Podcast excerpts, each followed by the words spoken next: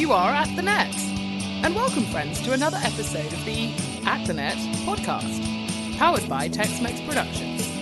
Working the soundboards in the back of the house are our producers, D Mac and Dave the Brain. Time to say hello to your hosts, Craig Bell and AJ Shabria, as they're about to take us through three sets of tennis, talking life and all the news as it seems to them. Ladies and gentlemen, Craig Bell. Thanks to our At the Net podcast crew for that fabulous introduction. And Welcome, fans of the great game. You're listening to season one, episode 37. 37, AJ. Can you believe it? I can't believe that. At the Net podcast with AJ Shabby, that's AJ Sue, over on my left. We're practicing good social distancing tonight, aren't we? Six feet. Six uh, feet? in a tunnel between our homes. In a bunker So in, somewhere. in a weird way, we kind of live together, but we kind of don't. So Do we live in a yellow submarine? we all we all do. And I'm CB1. I'm Craig Bell. Uh, we are talking the great game of tennis as it Seems to us. Thanks also go out to our good amigos at Tex-Mex Productions. That would be Darian D. Matt McBrayer and Dave the Brain DeLeo from back of the house who are on the soundboards moving the dials and buttons to make us sound like real people. We're real people tonight, aren't we? We're real people. We're wearing masks. Yours is a little more patriotic. Yes. Mine's a little bit more across the pond. Yes. Uh, from my our I think our favorite uh, tennis Turn- tournament. one of our favorites. Yeah, yes. yeah, for sure.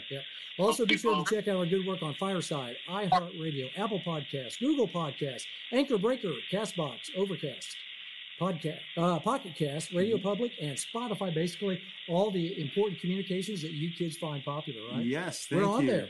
Uh, and if you'd like to be an At the Net uh, podcast girl, sorry guys, we're always looking for a female voice to read the intro, aren't we? We are, and why is that, CB? Why does it have to be a woman? Uh, we're sexist. We, we like women. and better. it's too many guys here anyway, man. I mean, yeah, we're- Right. yeah. We're Right. trying to get to fifty percent yes. uh, women, so at least thirty-three. I think we women's voices sound much better than they, men's voices. they do. Yeah. They do. Well, tonight, friends, we are going to have a great conversation with one of the true interesting people in the game of tennis that we've come across in 37 episodes. I think we might be talking till probably 10 to tomorrow afternoon. I think, you know, maybe with uh, Dr. Richard Cohen. Uh, Dr. Cohen is a noted psychiatrist. Yeah, he's going to analyze you tonight, AJ. oh, analyze this, pal. he's from the Philly area. Area. He's I try to turn it. I try to turn it off while I'm not Oh. doing therapy because it's hard enough, and it's, it's kind of a hostile gesture to judge people outside of the office. So I'm always non-judgmental outside of the office. okay. We won't, we won't Every have you. have you issue, so I try not to judge anyone. You're Yeah. very kind. Such a gentleman already. Uh, Dr. Cohen, he's a member of the Jewish Sports Hall of Fame in Philadelphia. He's he's been a I'm going to go back and say USLTA nationally Yes. ranked junior, not a USTA but a USLTA. We'll ask him here in a second about that. He was he was going. I was top ten in the country way back in the '60s, there the you go. juniors. You were a You USLTA. can go on from there because I had no weapons. I was just, uh, I just had some mental toughness and speed.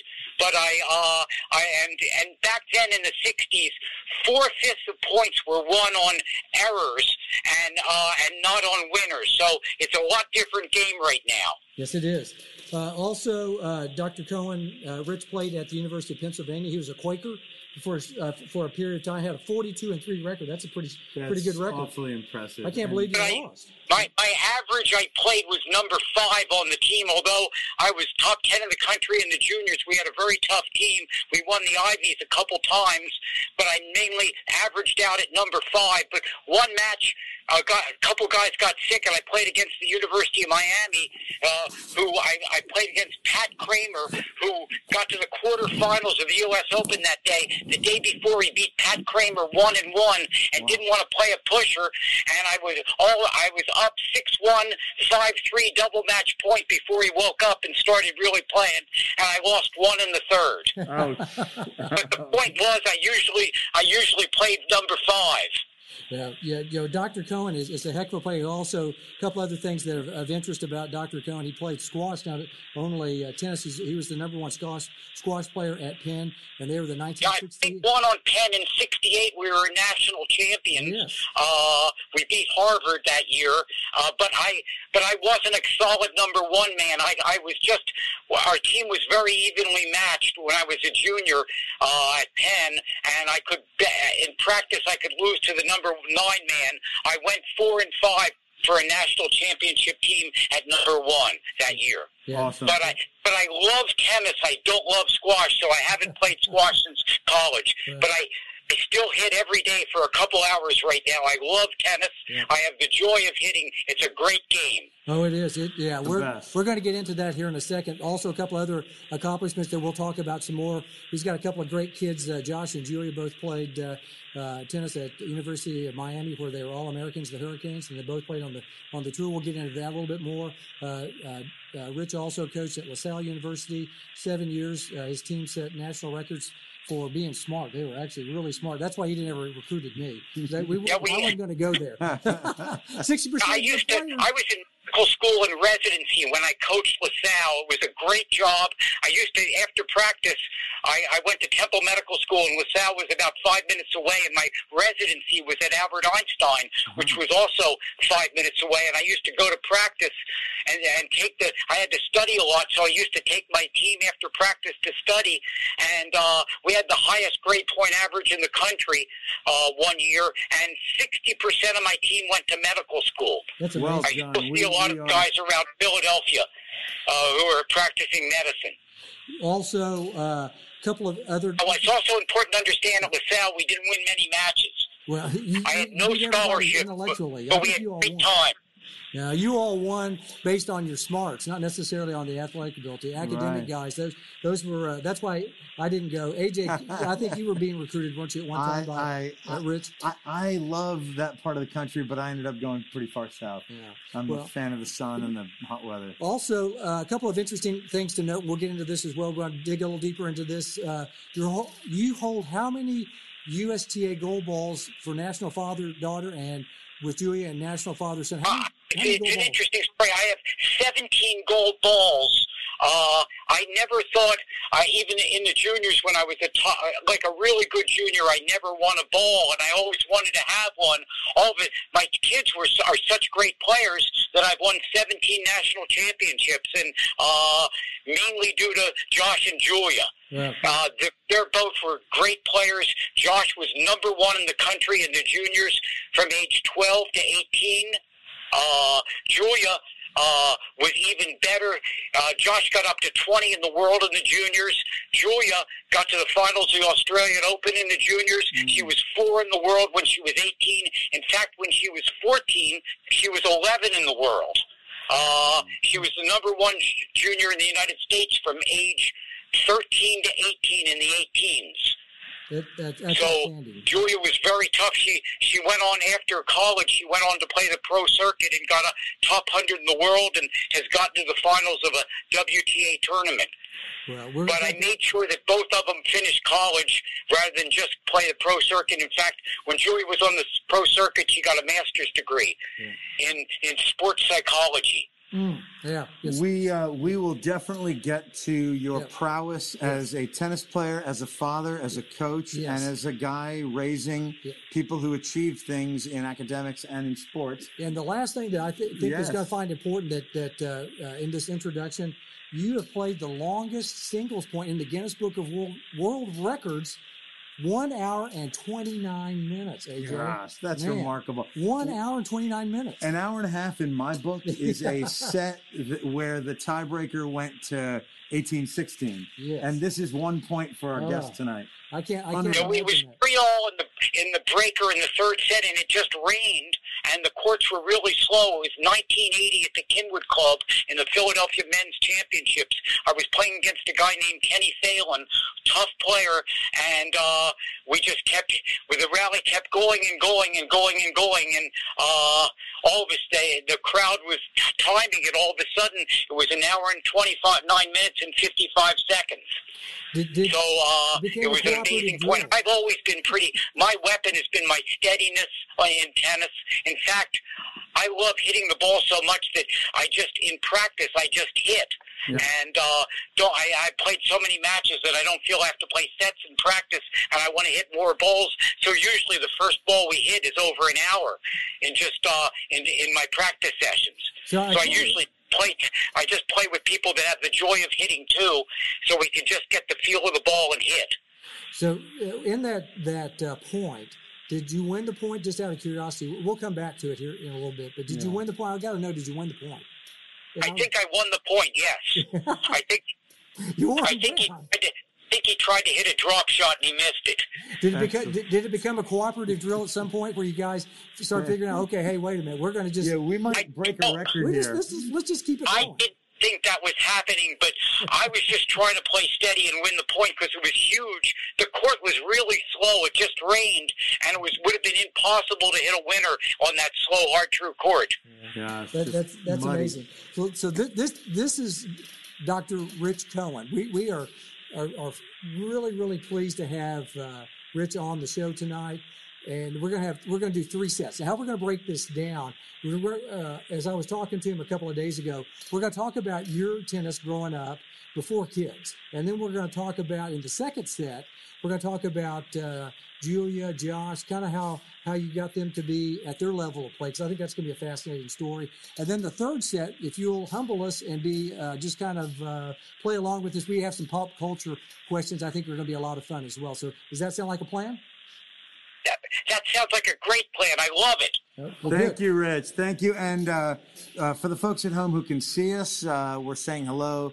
Uh, we are practicing the social distancing. Yeah, Uh, we have the 3D. appropriate attire too. He's got a good mask. Yes. Uh, it's a I very- love the attire. It's really good social distancing. I love the mask. Thank you. Excellent. My mask is about to come off um, because we spend so much time together. We Right. are asymptomatic, Yes. healthy, and here we are. I am going to keep the Roger Fedora because it's so topical. Oh, I, yeah. I, and we got too many compliments on it, so I'll keep it going all month um, for at least the clay season. Uh, huh? th- well, I'll keep it going for a little while. You too. You Right. should too. Well, uh, Rich, so tell us about growing up in the uh, Pennsylvania area. Who kind of got you going? Did your mom, dad? Did, Uh, uh, and- Actually, my parents are not tennis players. My dad's a physician. Uh, he was a dermatologist. My mom was. Uh, they were into academics, and uh, they wanted me studying all the time. But uh, what uh, they've sent me off to overnight camp when I was five years old, and all I wanted to do was play tennis and hit all the time, and I would hit against the wall for hours, and. Uh, they- I came back and I begged my parents to let me take tennis lessons, and they told me I could. They'd give me lessons if I if I kept on doing well in school. And so uh, I kept. I would. I we there was this tennis club that was right uh, down the street from me called Narberth Tennis Club, and. Uh, I, all the men would play with me. I would go over there and beg everybody to play when I was six, seven years old, and I would play for seven, eight hours a day. I just couldn't get enough. The pro there worked with me an hour a day. My parents let him let him do that, and then I started entering tournaments when I was uh, nine years old, and uh, I found I, at the beginning, uh, the first year, like I was playing the 15s all the time, and I wouldn't win any matches. And then all of a sudden, the next year when I was 10, I started to win matches, and I learned from you, when you, the more matches you play, you learn how to win. And it was the so uh, so I I learned from that. Uh, I uh, and then all of a sudden, uh, I started playing national tournaments when I was 11, and uh, uh, I fell in love with being able to play. When when I was 12, when I was 12, I was number one in the Middle States in the 15s. When I was 13, uh, I was number one in the 15s and number two in the 18s. When I was 14, I was number one in the 15s uh, and the 18s. Uh, I in the uh, 13s, I was nine in the country, uh, and that encouraged me to keep playing. When I was uh, 15, uh, I had a really good win. The guy that won the Westerns that beat Garth O'Malley, uh, he was the number one player in California, uh, beat Cliff Richey and Butch Seewagen to win the Westerns. I go off to Kalamazoo, play him in the fourth round. He's up 5-3 in the third set. That's when, this is when Kalamazoo was slow red clay. And uh, all of a sudden, I only w- lose one more point, beat him seven five in the third, Incredible. and it was he was seated third at the zoo, and I had a that really encouraged me. I had a really good Orange Bowl, got to the semis of the Orange Bowl, uh, and uh, uh, continued to love tennis, but I I was just very steady, had no real weapons, and was very mentally tough and was very fast. Uh, I um, I wanted to go to the University of Miami to continue my tennis. uh, but my parents wanted me to go Ivy League, so I listened to my parents. I went to Penn. Uh, uh, had great guys on the team. They were very bright. Uh, uh, we had a really good team. In fact, my nemesis, Hubie Curry in the juniors, went with me to Penn. Uh, Hubie was uh, was number one in the country in the 14s. Uh, when he was six years old, he was a phenomena. He was in Walt Disney's movie The Wonder Boy. It was he had such game when he was six that in the 13s he he got to the finals of the Florida State 13s, and in Florida, that's unbelievable tennis. So Hubie, uh, he was an interesting guy. His father was the head pro at the Breakers. He had yes. such game, but he didn't like tennis. He at Penn, he, he, he was so good, he best player in the Ivy League. I played doubles with him, and he didn't really come to practice. He liked to play basketball, but he was still better than anybody else. So anyway, I played Hubie seven times in the juniors. He beat me six straight times. The seventh time I played him uh, on my home courts at the Haverford School, he's up 5-3 in the third set, double match point. All of a sudden, I started attacking the net, which was very unusual for me. He was very surprised.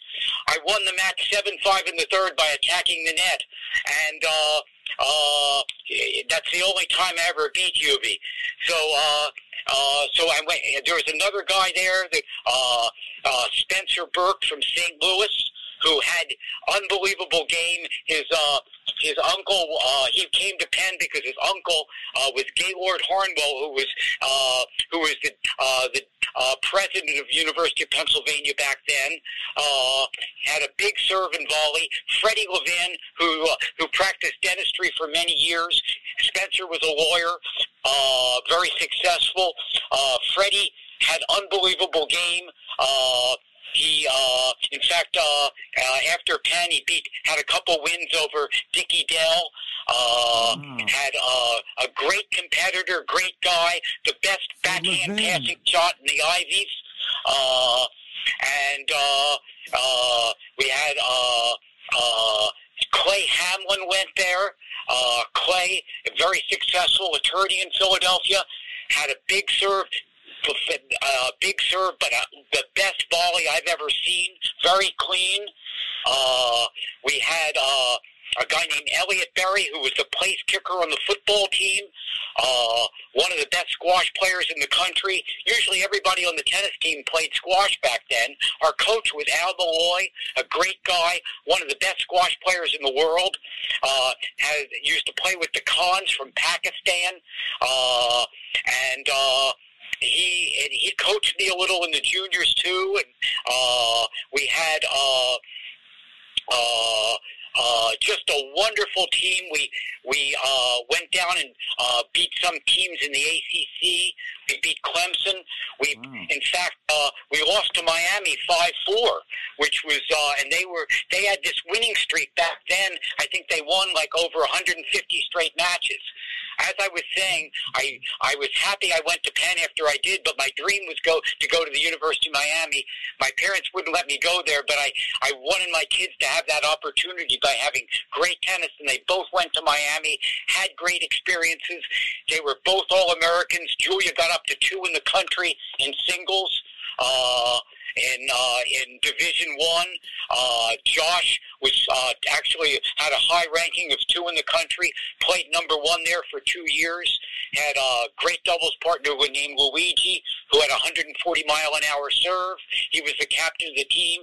In fact, he had more wins at the University of Miami than anybody else in the storied history of the program. Wow. Interesting. So, Uh, did you have a chance to go to some other schools? I'm sure, as uh, an accomplished player as you were growing up, you probably had some other places besides Penn, like Harvard, Yale, the Brown. Did anybody recruit you, Columbia? You know those kind of. Oh, I schools? was, I was, I was, I was number two in my class academically at a place called the Haverford School, Sure. which was a very uh, a- an excellent school. So I could have. I was recruited by Harvard. Uh, I was recruited by Stanford, but I I decided, and I was top ten in the country in the juniors. In fact, my high school ranking was five in the country uh, when Cliff Richey was number one. Uh, He was a and. Yeah, But I- and it's yeah. it's um, it's funny you mentioned Cliff Richey and Butch Seewagen. Cliff is a friend of ours. He Yeah. lives down in uh, San Angelo. San Angelo, kind of southwest part of Texas. And Seewagen, that's a name I looked up to in a big way growing up in New York. Uh, Uh, so Legendary tennis player. yeah, yeah, both. I both. got some interesting stories about him both. Cliff's a great guy. I played him in the quarterfinals of National Interscholastics up at uh, Williams College. He beat me three and two, uh, and uh, just his ground strokes were just unbelievable. Uh, best topspin ground strokes I've ever played against. Yeah. Uh, really nice person, very kind. Uh, we uh, had a long talk after the match, and after that match, whenever he saw me in tournaments, he was always very friendly to me. Butch, I played him five times in the juniors. He killed me four of the time, five times. One of the times I took a set off him, off him, off of him in northern New Jersey. But Butch was outstanding, a gentleman.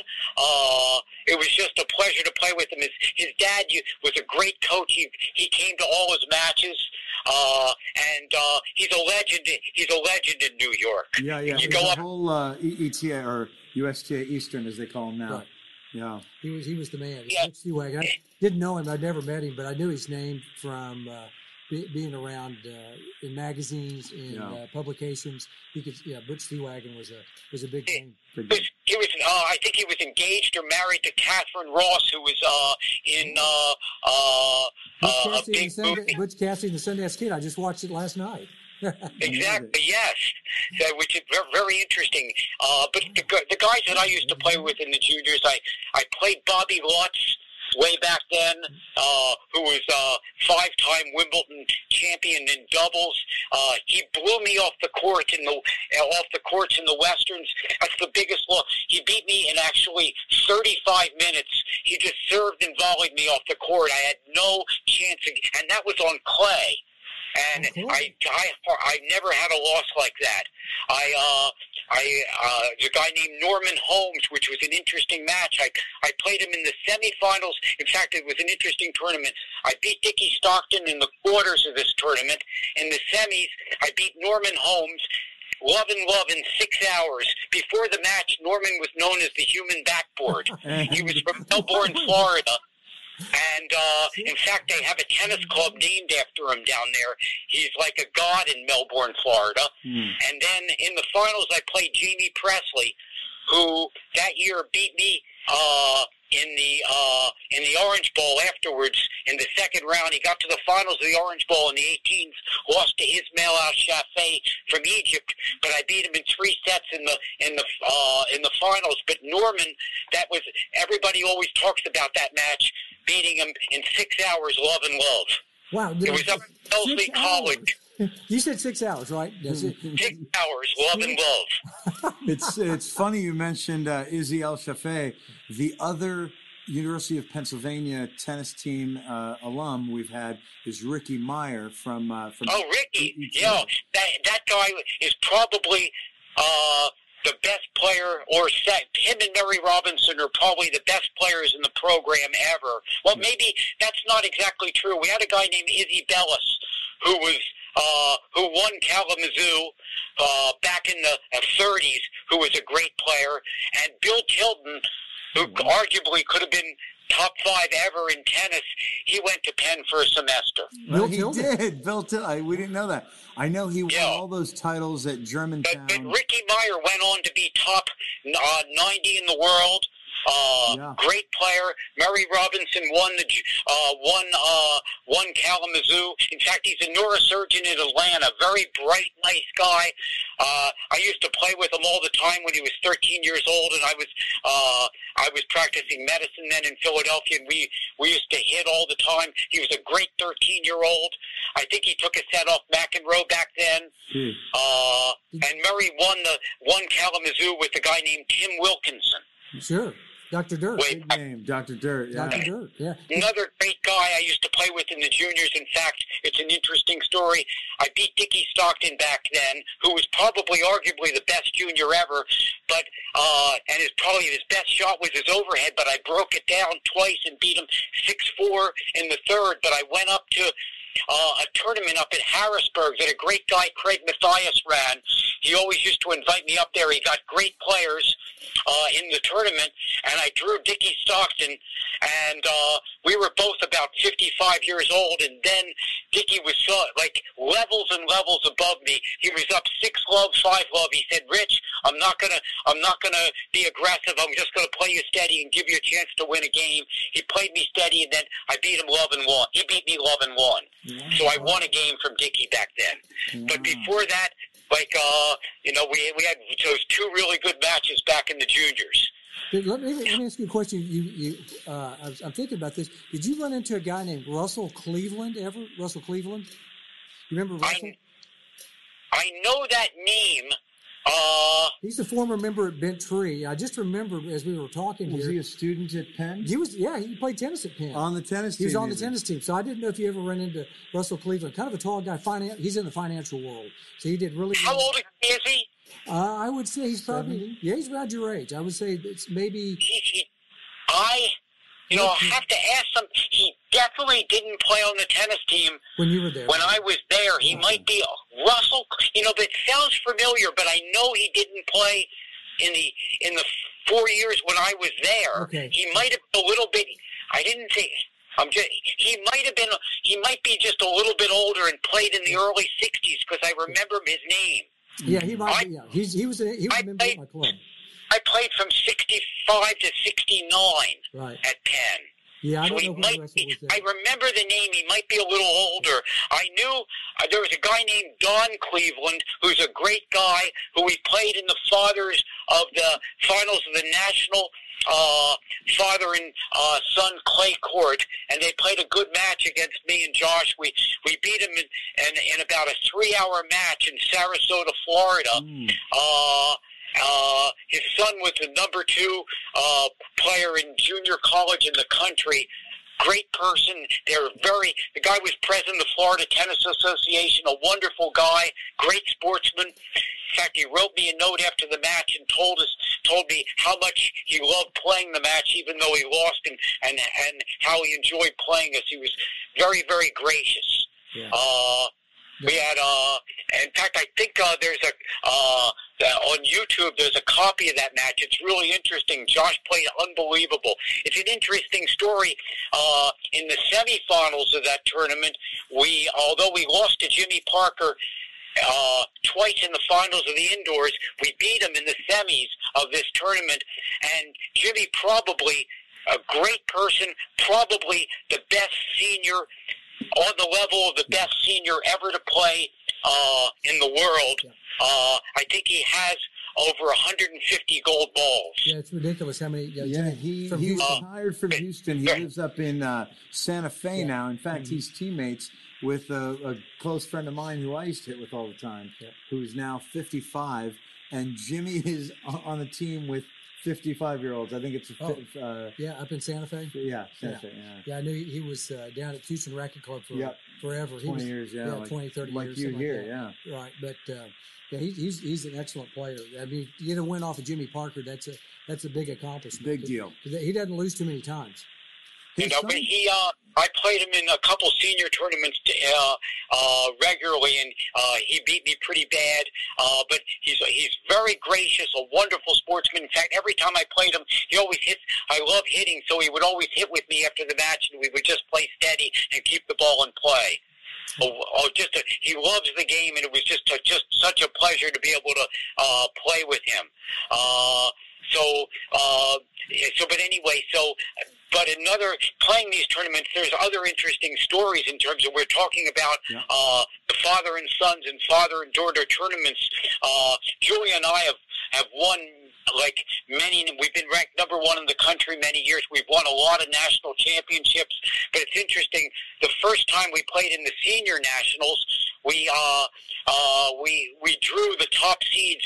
Uh, uh, Frank Froehling Oh. in the uh, quarterfinals, who got to the finals of the U.S. Open, and it's an interesting story. Uh, Frank still was a great player, but I was stretching, and Julia and his daughter and Frank were walking towards the courts, and he didn't know who Julia was at the time. She was four in the World Juniors, and he just was wanted to find out who she was. So he asked her, "Do you, did you play high school tennis?" And she just she just said, "Yeah," Uh-huh. and he didn't think she was probably that good. so he Julia heard him whisper to his daughter, "Just uh, you know, just the dad's pretty steady. Yeah. Just ki- just just isolate the daughter. We'll we'll do very well." And because he remembered me from years ago, Uh-huh. and uh, it, it's amazing he didn't figure it out because at that time Julia was at least five levels better than me, and he should have known that. he, he, I never saw a ball for the first set and a half. He should have figured out in the warm up. He kept hitting the Julia, and we're up six one three zero. All of a sudden, at that point, I start seeing any every ball, but we were too far ahead of him, so we ended up beating him six one seven five. And his his daughter got up to about four hundred in the world, so they never they never they won all the they never lost a match. I think this could have been the only lo- match they ever lost. And Rich, this was Frank Froehling. He's been to the Wimbledon final. Oh yeah. I yeah, I think he. I'm not sure. I think he might have been to the Wimbledon semis. It might have been hmm. the finals, but he did get to the finals of the U.S. Open in 1963 and lost a tough match against a guy from Mexico named Rafael Osuna. Raf- Rafael Osuna, amazing. But he, but he might have gotten to the finals of Wimbledon too. The guy was about six foot six Yeah, and had a guy. gigantic serve. Yeah. And even when he was 60, his serve was still great. He came. He came. I remember we used to have the 35 indoor nationals at Wood Lake Racket Club in Oklahoma Oh, City. Oklahoma City, yeah. I remember Frank Froehling walking through, and I was like, ah, Frank Froehling. That's you know. Now that y'all were talking about him, yeah, I was like, wow. That's, And by the way, Craig must have been at least slightly influenced by Froehling.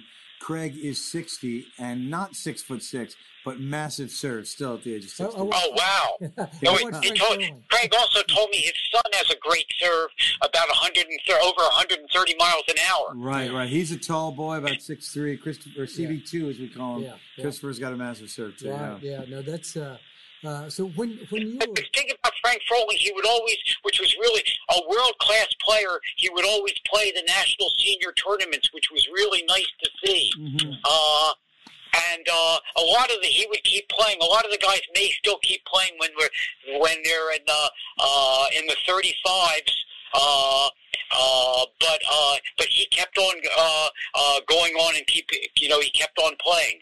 It would be like it would be like maybe not McEnroe, but somebody of that stat, like Henri Leconte playing nationals. right. Yeah, like a guy who was top ten in the world. That that's exactly right. So it's really good that these guys, you know, a guy like him would keep playing these tournaments, which was great to see. It would just make it would make it more interesting. It would be very encouraging to keep playing them. So so I'm interested if we could shift gears just for a Yeah. second. How did you get involved in, in psychology? What, what what was the when you were at Penn? What what caused you to go to be- want to be a psychiatrist? uh, I'm just really curious. Psychiatrist, MD, Yeah. and uh, yeah, you went deep in that, and Uh, that's after you know, in medical in medical school, uh, I uh, I was interested in everything, and uh, I really I wanted to combine my scientific. I majored in biology and chemistry at Penn. I was an honors major in biology and chemistry, and uh, I kind of was used to academics because my parents wouldn't let me play tennis unless unless I got good grades. In fact, I would one time I qualified for the Orange Bowl and I got a B, and my they wouldn't let me go down there. And so, uh, so I got this. I was it was instilled in me to study hard, and uh, I and and from tennis. One of the things I learned, besides uh, being able to accept my limitations, trying hard in everything I do, uh, and which I transferred over to to academics, and I wanted my kids to have that experience too, to be able to not make excuses. I learned a lot. Life lessons I learned in tennis were even more important than than any gold balls I ever won, and so I transferred over, trying hard, doing my best in everything, to uh, my academics, and I got one B at Penn. I tried playing the circuit for two years, which wasn't really the circuit back then. I played some big tournaments. I hardly won any matches, uh, and uh, I deferred my acceptance to medical school for two years, and then I went to med school. I really was very interested in everything uh, I studied, uh, but the thing I liked reading the most was about psy- psychology. It was really interesting, and uh, I. Uh, I uh, like it was more interesting than reading about the liver for me. And I really liked. I read all of Freud was uh, when I was in medical school, and uh, it it really taught me uh, it, uh, people's dynamics, and I could understand uh, how people got to be be the way they were, and it was very interesting to me. And I wanted to apply my knowledge to be able to help people. Emotional kind of pain is the worst kind of pain people can have. Uh, and I've and I've uh, so therefore I went to an analytic residency program, uh, and I uh, combine that with the knowledge I got in medical school. Uh, a guy in medical school named Joseph Wolpe, who was probably the second most famous psychiatrist that there ever was behind Sigmund Freud. Uh, took me under his wing. I helped him with his tennis game.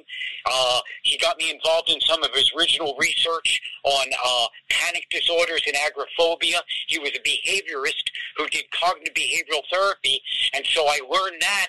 And I also, to understand people, I learned a lot about a- analytical uh, things like Freud during my residency program.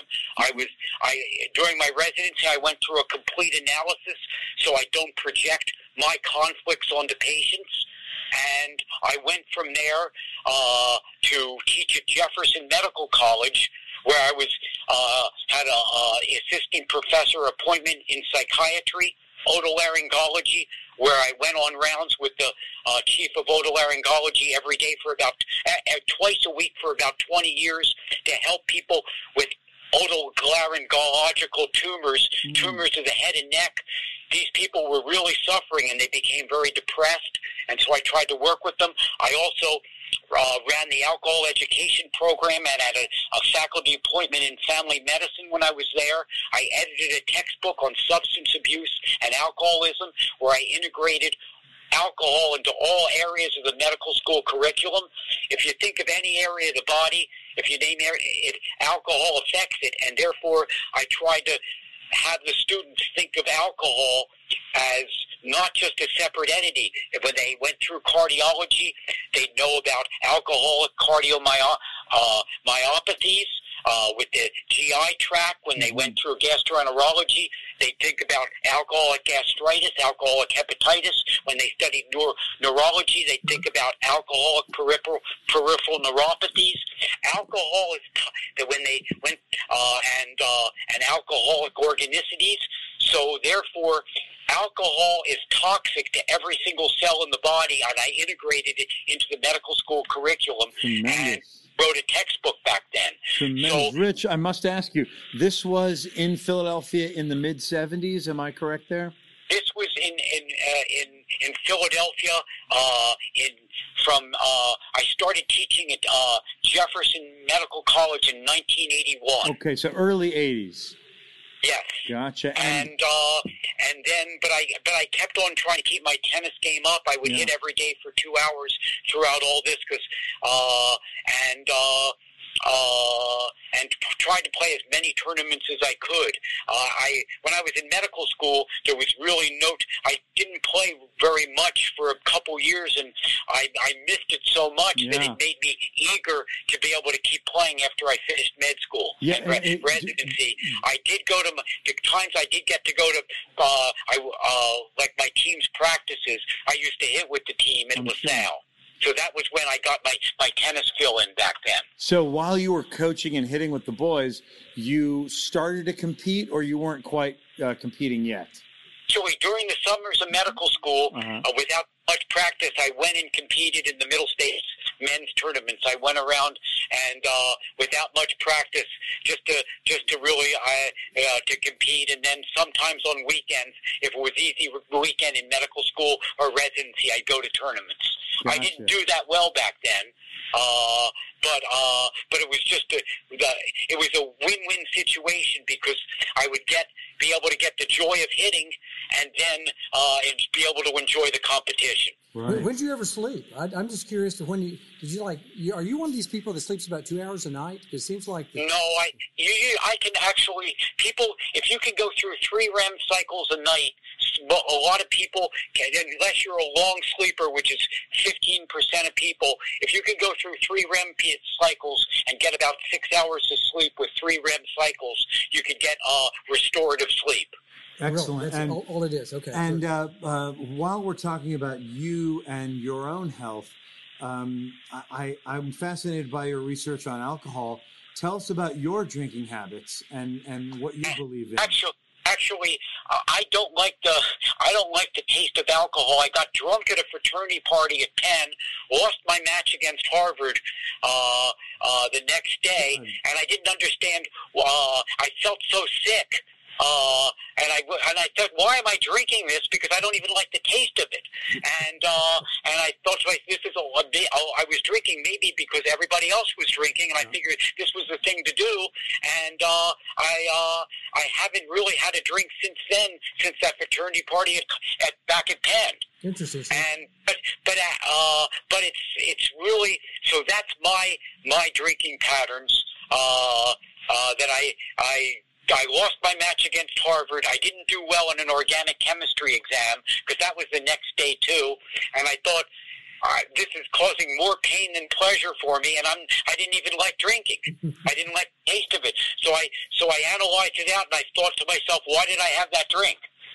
There are a few people though who do like drinking. So yeah, so you're, you're no, I'm, I'm non-judgmental. Right. If anybody likes to drink, that's fine, yeah. as as long as it's not doing any harm for you. We're, we're drinking so, Topo Chico right now, so that's okay, I guess. Topo Chico bottle. So, so the, the healthy personality uh-huh. accepts themselves is, is, and accepts others is non-judgmental. Right. And the one the thing about being a, a good therapist is that all the knowledge in the world is not going to help you unless you're ex- accept other people, are non-judgmental, are genuine, and uh, are empathetic.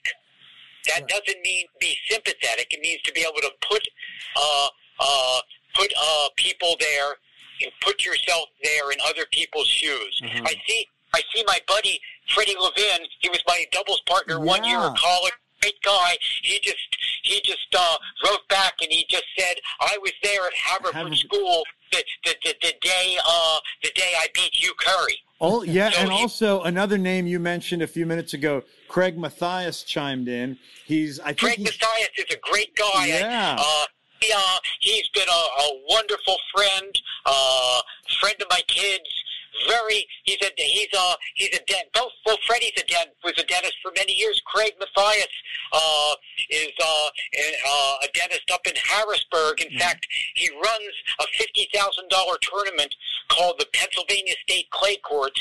Uh, every year, he gets great players. He gets world class players to the tournament. He contributes a lot. He he, don- he donates a lot of money to causes from this this tournament. Uh, and I played there many years. In fact, I, I started before it was uh, Craig's tournament. I played back there in the early '60s.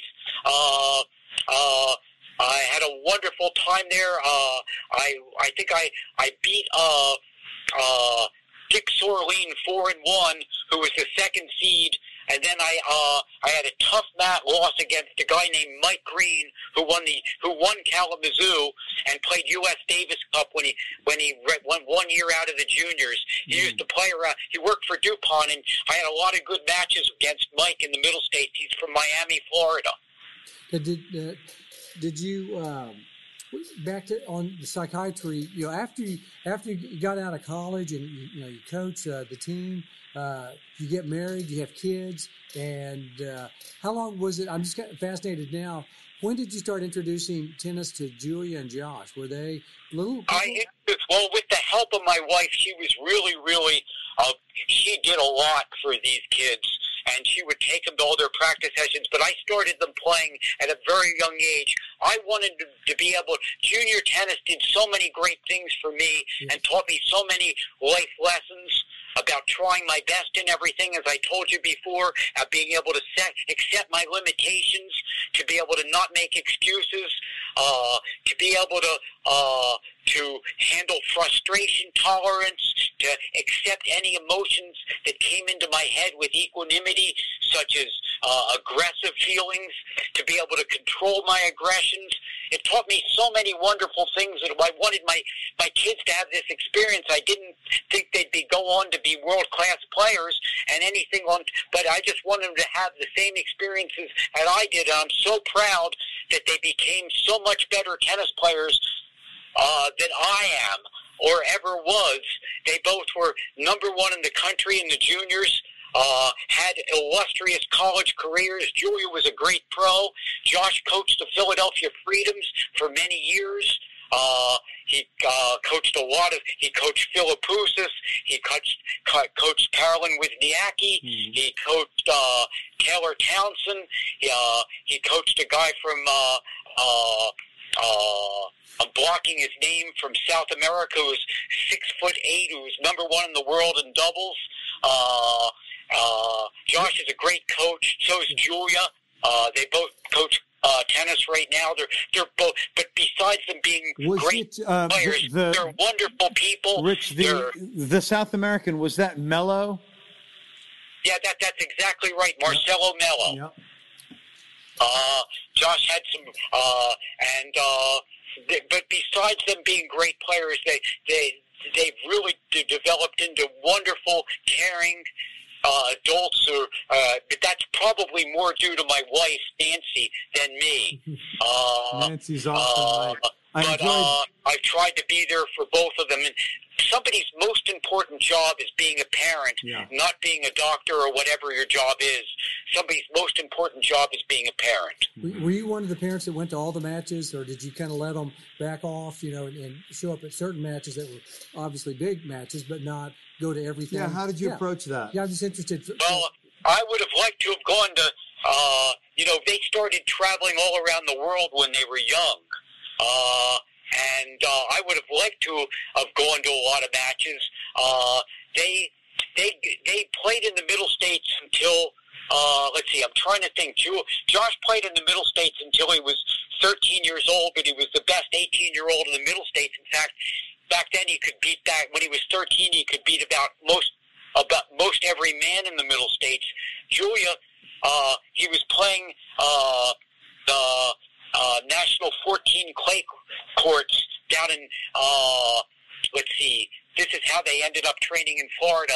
We always had a place in Florida. I bought a place at, at uh, at uh, uh, Bonaventure, who I we just we were visiting there uh, in 1983, uh, and we saw this. Uh, they had this place called Bonaventure, and they had this uh, house there that was uh, right across the street from 30. Uh, you took a bridge and you got to 32 tennis courts at Bonaventure back wow. then. And uh, they had uh, Jorge Paris was the head pro there. He had a great program going on, and I I figured okay we'd get we'd get a uh, this house that was very inexpensive right mm-hmm. there. We didn't use it that much, and then Josh was playing. He beat Brian Baker in the clay courts, and Julia went down with her. Him, he was she was only eight years old, mm-hmm. and she went to Rick Macci's Tennis Academy for that week. And Rick told her, "If I get a hold of you, you're going to be the best player in the world." Wow. And so, uh, high praise. I, uh, High praise uh, from Macci. I, I just um, see my buddy Lenny Levy just wrote a note, and uh, great Lenny. guy. He coached. Uh, uh, he coached his daughter to uh, to be a great player. Lenny uh, played uh, number one at Muhlenberg. Uh-huh. Uh, played uh, the pro circuit over in Europe for a while. Uh, we used to have great practice sessions. All that Glenny never used to miss in a ball and everything. You great two, ground stroke. You two must have worn that first ball out, huh? You and Lenny. Yeah, well, Lenny Lenny would not miss. He just he just said hi, Richie, uh, yeah. and uh, he just said hello. But anyway, uh, we uh, we're talking about uh, uh, so so Rick told uh, Julia, if I can coach you, you'll be number one in the world. Julia begged me. She said, I want to be a great pro. Please let me go down there. Uh-huh. Uh, and so Josh decided to go there, and then they uh, they trained there for a year, and then I got Julia said, "Please get me the best private coach you can get me." I got her a guy named Victor Pecci. Yeah. It cost lot of money. Victor Pecci got to the finals of the French Open Yes. uh, in years before, uh, and he I- coached her for two years and really helped her game. I do Sometimes he would remember. hit. I do remember Uh, when Pecci lost to Borg at the French Open. Yeah. That's exactly right. He beat Jimmy Connors in the semis. Yeah. And here was this, uh, Julia was 10 years old then. Uh, she was, you know, she was the best 10 year old in the country. She won the Little Mo several times, uh, internationals. She, uh, but anyway, she, uh, when she was, uh, 11, she won, uh, the, uh, the 12s. And, uh, and then she went on from there to, uh, I think she was the best ITF junior in the United States when she was 13 years old. When she was 14, she was 11 in the world and seeded in all the Grand Slams. And, and Uh, on, a, on a very on a very personal in the house note, who won the family title? Was it you or Nancy, or or and what age was Josh uh, and and Julia when they started taking these matches? Okay, here's the story. Uh, well, anyway, Nancy's a great player. She, uh, she, in fact, she has a gold ball. Yeah, I Uh, uh, and the great athlete. She probably started playing more tennis uh, uh, when we. Uh, I, I met Nancy when I was in med school, and uh, I helped her with her tennis game. And she's such a good athlete. She picked it up very quickly. yeah. Uh, I, Josh, uh, uh, I played Josh in a, in a tournament when he was 11 years old, and I beat him. Uh, at age 12, in a practice session, he started beating me. When he was uh, 13, I played him in the quarterfinals of uh, of the uh, Middle States Clay Court men's, and he beat me three and two. But I thought he gave me some games. So- At 13. Yeah, he was real. Well, he was the best in the country back then. Yeah. Uh, and- but at age 12, I could still beat him. At age, Julia, when she was uh, 10 years old, she won a set from me. That's and I beat her once. I won a set from her when she was 11, and I never won a set again. 11. after Uh, She, uh, she, but she was actually uh, when she was 12, and she uh, she was the best 12 year old in the country. The boy that was the best 12 year old in the con- country, Donald Young. 12 year old girls are better than 12 year old boys. Then the boys get better when they're 13 Yeah. and 14. Julia played Donald a set and could be could beat him at age 12.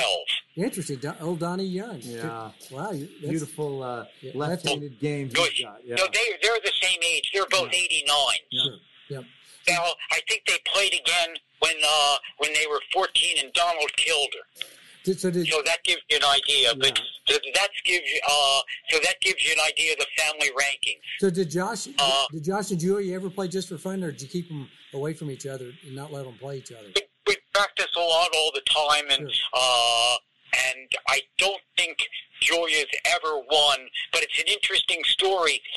There was did Josh uh, and this uh, girl uh, that he used to practice with called uh, Jackie Carlton, who was at the top of the country in the 12s, and Josh would practice.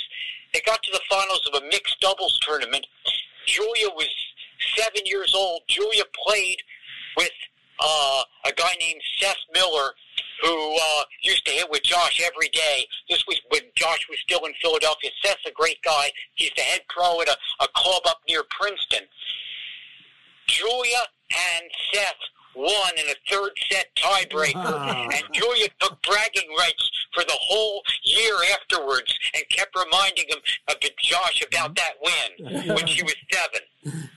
Jo- Jo- Julia also was a tough seven-year-old. When she was seven years old, she was ranked number one in the Middle States in the 18 doubles, and that's a true story. At seven years of age? Yeah. Yeah, but, but it's important to understand. I also my rankings. I've had the number one ranking in the Middle States at various times in the 30s, 35s, 40s, not the 45s, 50s and 60s in singles. Yeah, that's tremendous. Hey, Rich, uh, uh, one of our past guests, we've mentioned Ricky Meyer, who I looked up to so much. Uh, yeah, I look up to Ricky another, Meyer. He's one of my heroes. Yeah, for sure. And one of our other uh, heroes, one of our other past guests, has been uh, a friend of the show, Wayne Bryan. He raised also, like you, two remarkable players who went on to play the tour in a huge way after playing at a large uh, Division One college at Stanford. The Bryan brothers' dad, Wayne, talked a little bit about. He used the word side door motivation. With that as uh, context, I'd love to ask you what are some of the things that you and Nancy did to reinforce the grit in a seven year old kid playing doubles against men? Uh, I, I just told her that every uh, being on the court is a positive thing, and anything after that is fine. Yep. And just uh, just go out there always and do your best. You don't don't you're you're not trying to win, and in that in doing your best, you're going to win a lot of matches. So just go out there and try hard, yeah. and anything on top of that is is a bonus. That's you're going to learn huge. so much, and and and I would would always talk to them about you can, and they love playing matches. So I talk to them about in order to play matches, you, I want you to really have a lot of practice sessions in between. And I'd say after you played matches, after they'd calm down, after the match was over, I'd ask them to tell me uh, what was, uh, tell me three things that you learned in this match that you could try to do better. After each practice session, I tell them to visualize one stroke that they could improve and shadow it while you're still on the court. And then that night, go back, put yourself in a relaxed state, close your eyes, feel the sun at your face, the wind at your back, a nice breathe, each scene, breathe, breathe in through your nose and out through your match, and picture yourself doing that stroke correctly. And I told him, you'll be surprised. The next day you go on the court, it'll feel any better. That it'll is gold, absolute gold, Richie. So, so therefore, like we had all these things that we'd we'd use a lot of imagery and I'd make it fun for them, and there'd be little behavior modification things. I I actually uh, we could ask Josh and Julia this, but I've never uh, I never uh, judged them for how they were doing. Mm-hmm. I just thought there was a positive thing for them to be on the tennis court, and anything on top of that was gravy. And I wanted them to have the good experiences that I had out there. Awesome. We're talking with Dr. Richard Cohen, noted uh, psychiatrist from Pennsylvania. Those of you who have just joined, uh, have been watching, uh, Dr. Cohen has uh, won 17 gold balls, national titles. Those are not easy to win. Remarkable. Uh, father of two uh, tennis professionals, Julia and Josh, both played at University of Miami and were all Americans and also played uh, professional tennis. Uh, it's been a great conversation thus far. So just wanted to tell everybody who who we're talking with. Thank uh, you. Yes. Well, thank you so much. I see Freddie just asked me a question. Yeah, he let's said, let's address Freddie's. He said, uh, you know, you're doing great, Rich. Who was the one who gave you those lessons at Narberth? Well, when I was very young and a very little kid, a guy named Jim Kenny uh, uh, came over there. Then there was this guy that was the head pro at uh, Philmont. I'm trying, I'm blocking his name. He would come over to Narberth and hit with me. And then it's an interesting story. When I was 13 years old, a guy named Vic Seixas would come over there and hit with Morty Stern, and he would he took me under his wing. He won Wimbledon in the U.S. Open. He would hit with me once a week. A wonderful man. He was a stock.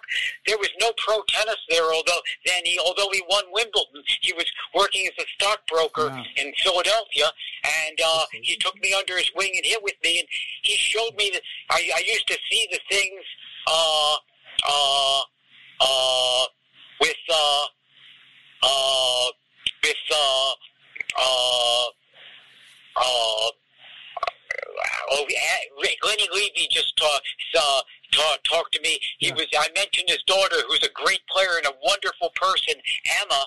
Uh, Emma and Levy. he told me. Yeah, he said her name is. He she must have gotten married. Her name is Emma Adler, uh-huh. not Emma Levy, and everything. And, and she just joined. Excellent. Uh, hey, uh, what, So uh, she played number one at Tulane, a very nice girl and a wonderful player. Had great ground strokes. I, uh, uh, she was the best junior back in the Middle States back in the day after Julia.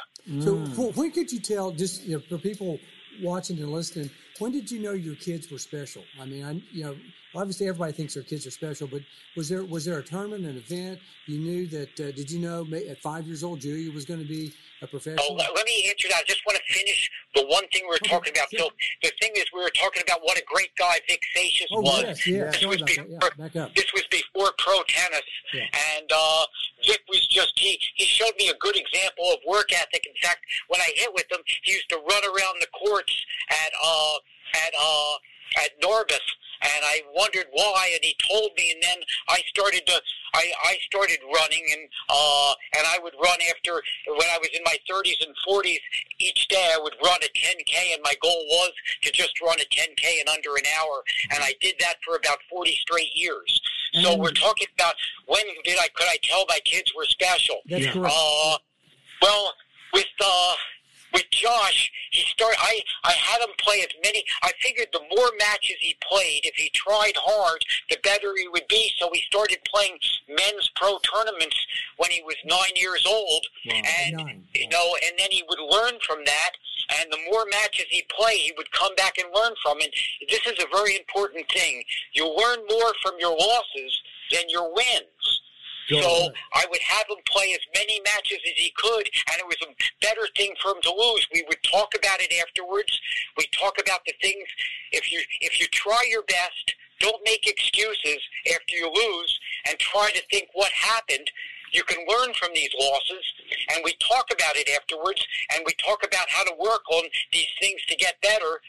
Uh, uh, and uh, and therefore, it was it's better to lose than to win.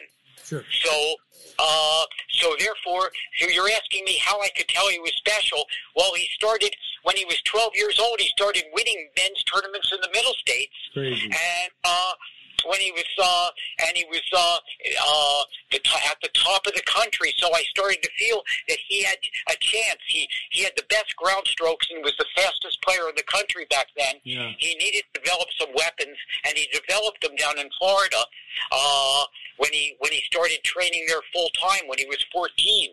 Uh, Ju- Julia, you could really tell she wanted it when she begged me to go to Macy's when she was eight Yeah. Said, make me a great player. I really want this. She, Josh is a nice guy. He would always feel sensitive to his uh, opponents who uh, he'd feel bad for them. He was very empathetic. Julia would kill you to win a match, and you could tell. Uh, she she would she told me when she was ten when she made Main Draw Orange Bowl when she was twelve. I really want this. Let me have it. Get me the best coach I can. I got her Victor Pecci, Uh-huh. and you could tell she had a fire in her belly. She just never. Uh, she always. Uh, she just really, really. Uh, had the will to win and wanted to kill you in matches. Very, very nice off the court, but on the court, she would just do. Uh, she was arguably uh, one of the best juniors ever to come out of the United States. This is Not a- one of the best, not one of the best women, Right. but one of the Best juniors. juniors in general. This is uh, going back to Josh for a quick moment. A very personal question. It has something to do with somebody that I hit with a lot. Uh, when you have a highly skilled, nice guy like Josh, how do you bring the the elements out in him that allow him to be as ruthless with a friend who's an opponent, also nationally ranked junior, versus when it's just a stranger from another country? I say this because uh, I think this is actually fairly common. I think Josh, Josh probably, I guess he probably did better internationally than nationally as I think about it. Yeah. And he would be very empathetic towards his opponents and be very friendly. In fact, all the other juniors would come up to me. I remember it at uh, when I went to some national tournaments, and they would say, you know, Josh is, you know, that he for none of the other good players are that nice and Mm. and kind to me and, and will talk to everybody. Josh would always be so kind. Uh, and I uh, I guess Josh has always always been that way, but but he was but he was so so tough off the ground and so fast that it probably didn't make any difference. I see. If, in fact, back then, like I remember Andy Roddick would would play him ground stroke games. Although Andy, like he, Andy would kill him uh, if they've ever played sets because uh, uh, but Andy was down in Florida then. But they played a couple ground stroke games, and Josh came out very well off the ground Uh-huh. against. Yeah, twenty-one, play twenty-one or something like that. Yeah, that they're just ground stroke games without serving. Now, Right. if there was serving involved, he'd get killed. So, so let's shift, shift real quick also too. I want I wanted to follow up I with think, something. I think Josh also coached Andy Roddick a couple times for the Freedoms too back then. Oh yeah, no, yeah, that, that's uh, a remarkable. This is a remarkable story. I, I want to get into another story Yes. about yourself personally, uh, how you became a better doctor. I was reading that article uh, Oh, this, this this- afternoon, and I want to hear a little bit an about. interesting story. Uh, I'm in. Uh, actually, it was about a year and uh, a month and a half, half ago. I'm. We were the number one seed, defending champions in the National Father and Daughter Indoor Championships in Chicago. Uh, Midtown, and uh, we're uh, we're in the semifinals, and uh, we uh, we we were you know I was feeling fine. know I I had to work Thursday nights. We went to the tournament Friday. We played uh, against a pro from Texas. Uh, very nice man, uh, Fernando Verdasco, and Oh, we beat Velasco, Velasco. yeah, uh, very nice guy. Yeah. We beat him love and love. Uh, uh, we went there. Uh, we we took a plane and then we played him right after we got off the plane. I'm feeling fine. We go on the court uh, in the semifinals, uh, and we're up 3-0 in the first set. All of a sudden, I run for a shot that I normally get. I fall on the court. I didn't realize why. I felt I must have just slipped. They cleaned me up. There was some blood. Uh-huh. I thought I was okay. We won two games. We lost two games. I'm serving for the set at 5-2. All of a sudden, I was feeling more nauseous and sick than I ever have in my life. Oh. No chest pains. I, I didn't have enough energy to hit a ball a foot in front of me. I ran off the court thinking if I could just slow, slow, throw up, I'd be okay.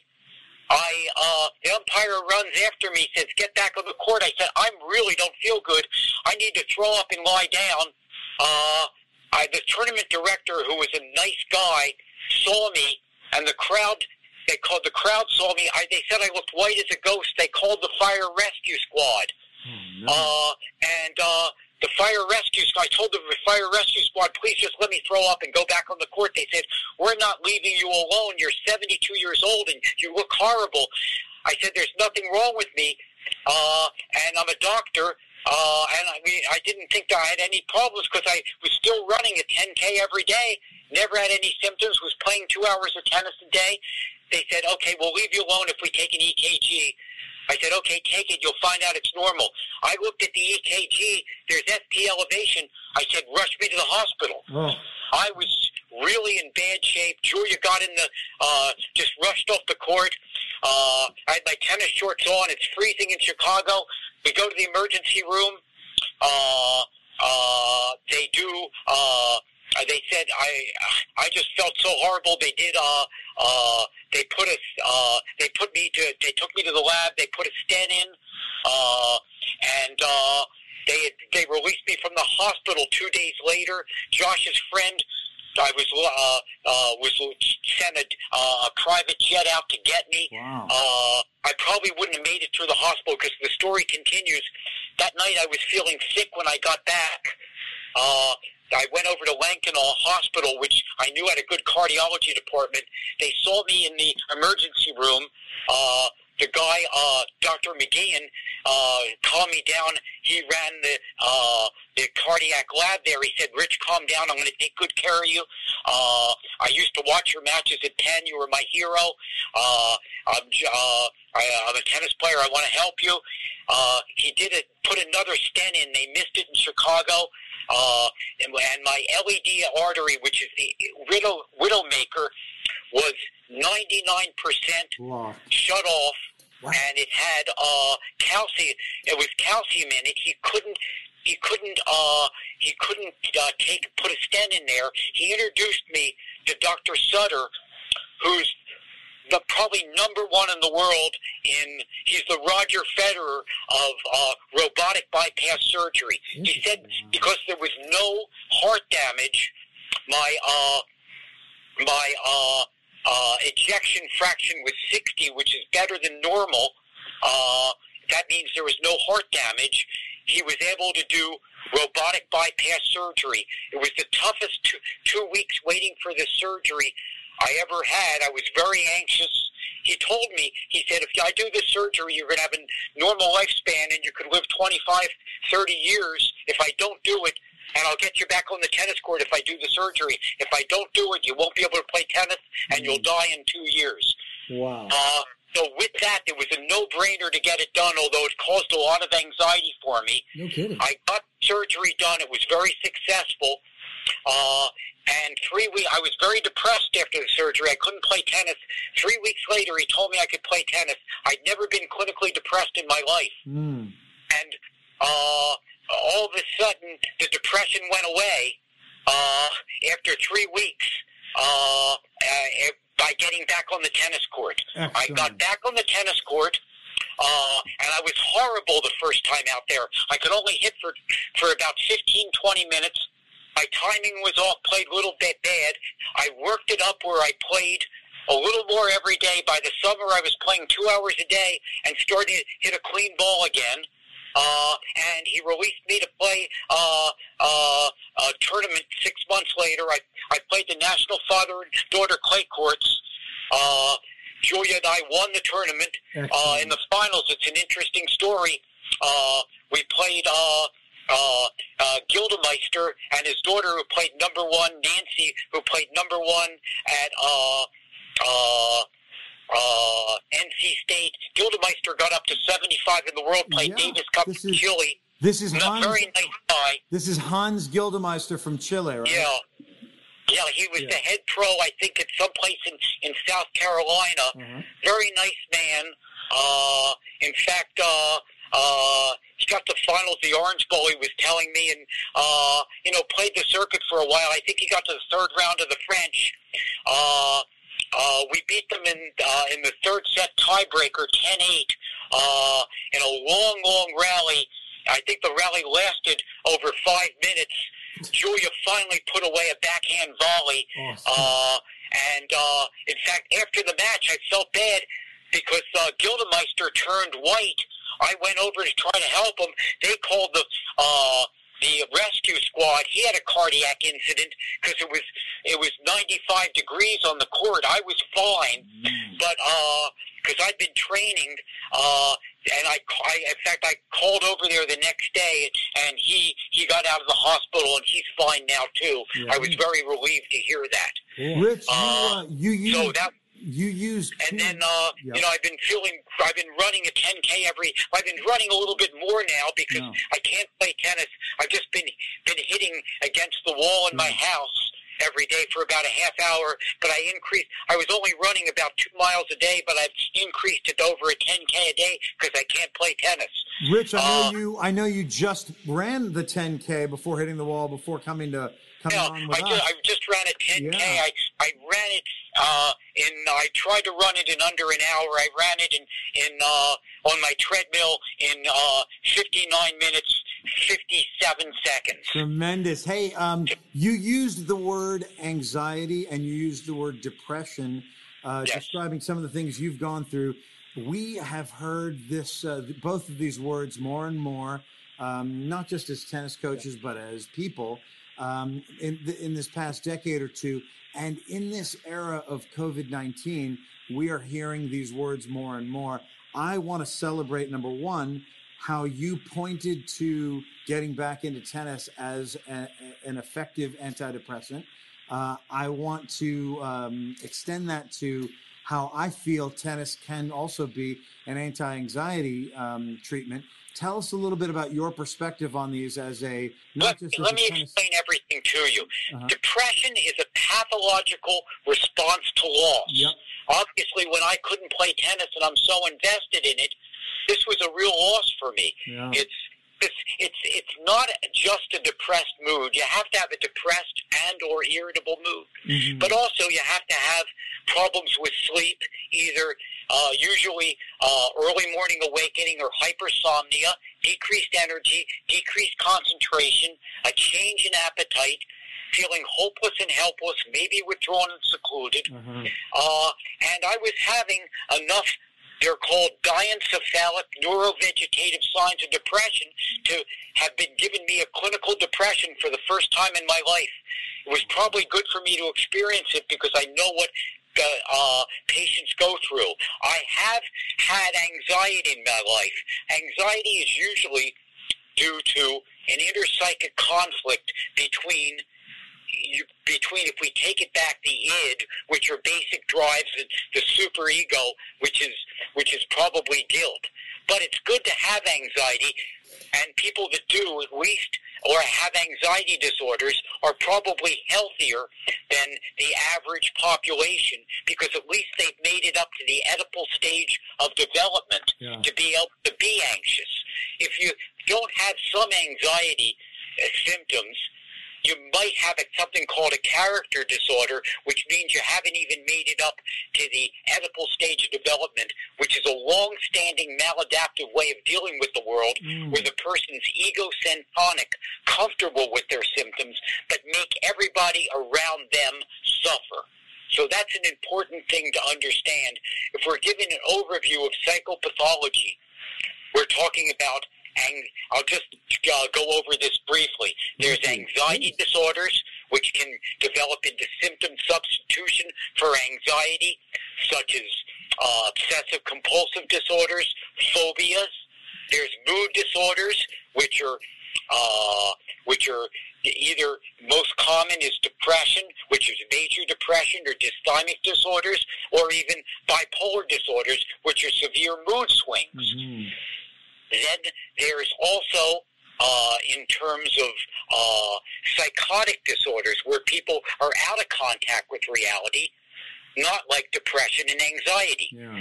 And there is uh, there is uh, the personality disorders I told you, which are long-standing maladaptive ways of, de- of dealing with the world, and then there's under uh, there's we could also there's as we talked about it earlier the things substance abuse disorders, and that's not just using uh, occasionally like you talked about having a drink or two. These are what I did uh, some of the research on when I was in uh, uh, and ran the substance abuse education program at Jefferson Medical College college in the early 80s, which we were talking about. Yeah, so that gives you an overview of psychopathology. Yeah, thank you. Is there, is there is there a tip or anything that people maybe during this coronavirus pandemic they're they're somewhat uh, uh, anxious? Is there something that we you know, we can do? No, I, I I think it's important. My patients with anxiety disorders, you know, it's an interesting thing and an interesting concept. My patients with anxiety disorders, because everybody's anxious. Seem to they feel that they're not as worried about their anxiety right now and they're doing better. But it's a normal thing to be anxious right yeah. now and and realize to have some anxiety is a normal thing because these are abnormal times. And, and symptoms of anxiety are called uh, where your sympathetic nervous system overreacts and you get a rapid heartbeat, shortness of breath, physiological symptoms of anxiety. So that's important to understand, and it can even develop into a panic attack sure. Uh, if if the anxiety and sympathetic mimetic system, where you release a lot of uh, neuroepinephrine and epinephrine, uh, they're called the catecholamines from the adrenal gland, by something called the flight and fight reaction. You get more anxious, and these are physiological symptoms of anxiety. So, in summary, we talked about the anxiety disorders, which are uh, which are uh, basic id versus superego conflicts and symptom substitution for anxiety, such as phobias, obsessive compulsive symptoms. Uh, it's important to understand that uh, 60% of medical students and doctors has a, have obsessive compulsive traits. Uh, and that's important to understand. And then we have depression symptoms, which are uh, pathological responses to loss when it, mood swings get really bad and you get uh, and not just dysthymic disorders or major depression Mm-hmm. with the diencephalic signs. We have bipolar disorders, and then also there's the psychotic disorders where where people are out of contact with reality, where they can have uh, and they can be due to substance abuse, psychotic disorders, or schizophrenia. It's important to understand that the, when major depression gets so bad, you can have uh, psychotic disorders where you're out of contact. And then we talked about the personality disorders where people aren't as healthy as people with anxiety disorders where you don't even make it up to the Oedipal stage of development where you have a long-standing maladaptive way of dealing with the world with uh, w- uh, uh, with people are ego syntonic to. They're comfortable with these symptoms, although they make everybody else around them suffer. Uh, a bad trait you'll see where where uh, this is the borderline personality disorder, which is very hard to treat, where people split themselves and they split other people in situations into all black and white, and they can't see shades of gray Yeah. and they can't modulate their affect, so their emotions become extremes. And that's a very you see this in in some very uh, in in our society in some very high political figures right now. Yes. And and one of my questions is how So the, it, how important it to understand to not see the world as black and Black white, and everything's shades of gray. You know, it, it, you're, it, when you treat the borderline personality disorder, it's very important to have them understand that they could grandiose me when they come in the first session, and then they could devalue me in other sessions. And I Mhm. try to let them know if they can use me as a strength of ego, that I'm not so wonderful and I'm not so horrible. I'm shades of gray You're great. and and I'm not as wonderful as you think I am. Sometimes I'm not as horrible, or or and you're not so horrible, and you're not so wonderful. Sometimes as you see yourself, there's shades to gray, and I try to get them to modulate their affect. Right, Rich. When uh, when you are treating, let's say, a very prominent political figure on the world stage, I'm my my tongue is in my cheek there. Um, are you using talk therapy or prescription drugs? Well, I'm, I'm not. I have treated some political figures in the past. Uh, and so in the past, I and I've treated some uh, like well, I've, I've treated a lot of athletes, but I'm not treating any political figures at this time. I meant hypothetically, and uh, how Okay. would you go forward? Okay. Hypothetically, I try to let them know that that they're they're not so wonderful, they're not so horrible, they're somewhere in between, Right. and situations are not so wonderful and horrible, they're somewhere in between, and uh, and uh, uh, and uh, uh, others are not so horrible, they're not so wonderful, they're somewhere in between, and try to get them to modulate their affects. Excellent. Rich, before we get to the third set, and we'll have a rollicking fun time with that one, I do want to ask one more question. I'm intrigued by your interest, your comment about how up to 60% of healthcare professionals experience some sort of obsessive compulsive disorder. Tell I'd us, say more medical students and physicians. ah, physicians, okay. we have obsessive compulsive traits Traits. because they use these traits as positive things to be able to get through medical school Makes sense. because they seem to like everything to fall into place. Right. I want and to, I want to shift comfortable this. until they learn everything. I want to shift this away from medical professionals and medical students and into tennis professionals. Uh, just an example might be Rafa Nadal, but tell us how how how you would estimate some Well- of the things those guys are going through. That's, that's an interesting story because Julia, Julia, for one summer when he broke up with his girlfriend back on the circuit, went out with uh, Nadal. Uh, really? Oh, wow. And uh, she put me on the phone with him, uh, and I said, "Hi, I'm really, uh, I'm so impressed with you." Yeah. And he hung up the phone. Oh, he So was I like didn't get uh, to really talk to him. He was like, well, think we Doctor, just went Doctor- once or something. well, Doctor Cohen, He was, I- he was you- friends with all the all the Spanish players way back then. Uh, was he? Uh, w- did it sound a bit like this? Uh, well, Doctor Cohen, uh, Julia is much much hotter than me. No, he's uh, he's not even fair. No. something like that. Yeah. Something like that. Was Uncle Tony on the uh, call with him? Uh, I didn't. I didn't hear from him. No. Usually Uncle Tony's always around Rafa, so I didn't know if you ever let him out of your sight. he was the chaperone on all the days But, uh, too. But uh, after when Josh was coaching Andy Roddick, Yeah. he put me on the phone with Andy, and Andy was very nice to me. Oh, nice. Hey, uh, one day when Josh and certainly when Julia is on the phone, you just let us know if I should or shouldn't do the Rafa voice for her, okay? I'm going to Okay, let I'm you good. take the lead We'll, on that. We'll get you on here one time with Josh or Julia. I'll, I'll uh, they'll love to do this with you Yeah. sometime. Oh yeah, no, that'd we, well, we would love to to have another uh, performance uh, at some point uh, Yeah. in the future. We wanted because we wanted to focus in on you at this point. Of course, yeah, you were- you this were our is great. priority Yeah, we, we've got a lot of gold right now. Well, guys, uh, I feel like Kenny Bania in an episode of Seinfeld saying instead of Jerry, that was gold. I want to say Richie, that was gold. Let's go third set, Craig. All right, third set. All right, you ready, Doc? I'm all set to go, buddy. Okay. Keep going. First band you saw in concert. First band. Uh, let me think. Uh, in concert. Concert. Uh, yes. Are you a concert guy? the guy? Commodores. The They came to Penn. Ooh, wow. Where'd you see The them? at? Commodores. They came to Penn in '68. Uh-huh. Franklin Field. At Franklin Field. Oh, really? Yes. That they were a big time band. If you could hear a band, so so let's let's take this one further. If you could hear a band, any band that you want, what band would you want to see in concert and where and you know all that kind of thing? Uh, let's see. Uh, well, I'd like to. I'd like to go to a concert with Barry Manilow. Barry Manilow. Yes, we've not had Barry Manilow. That dude was he was really on top of it. I mean, he still is right now. I think. I, I mean, uh, like I'd like to be able to. I've written a lot of songs, but I would like, but nothing on that level. He's Uh-huh. such a great songwriter, and you could really feel everything he's feeling. Oh yeah. Uh, yeah he, he in fact, he wrote a song about tennis.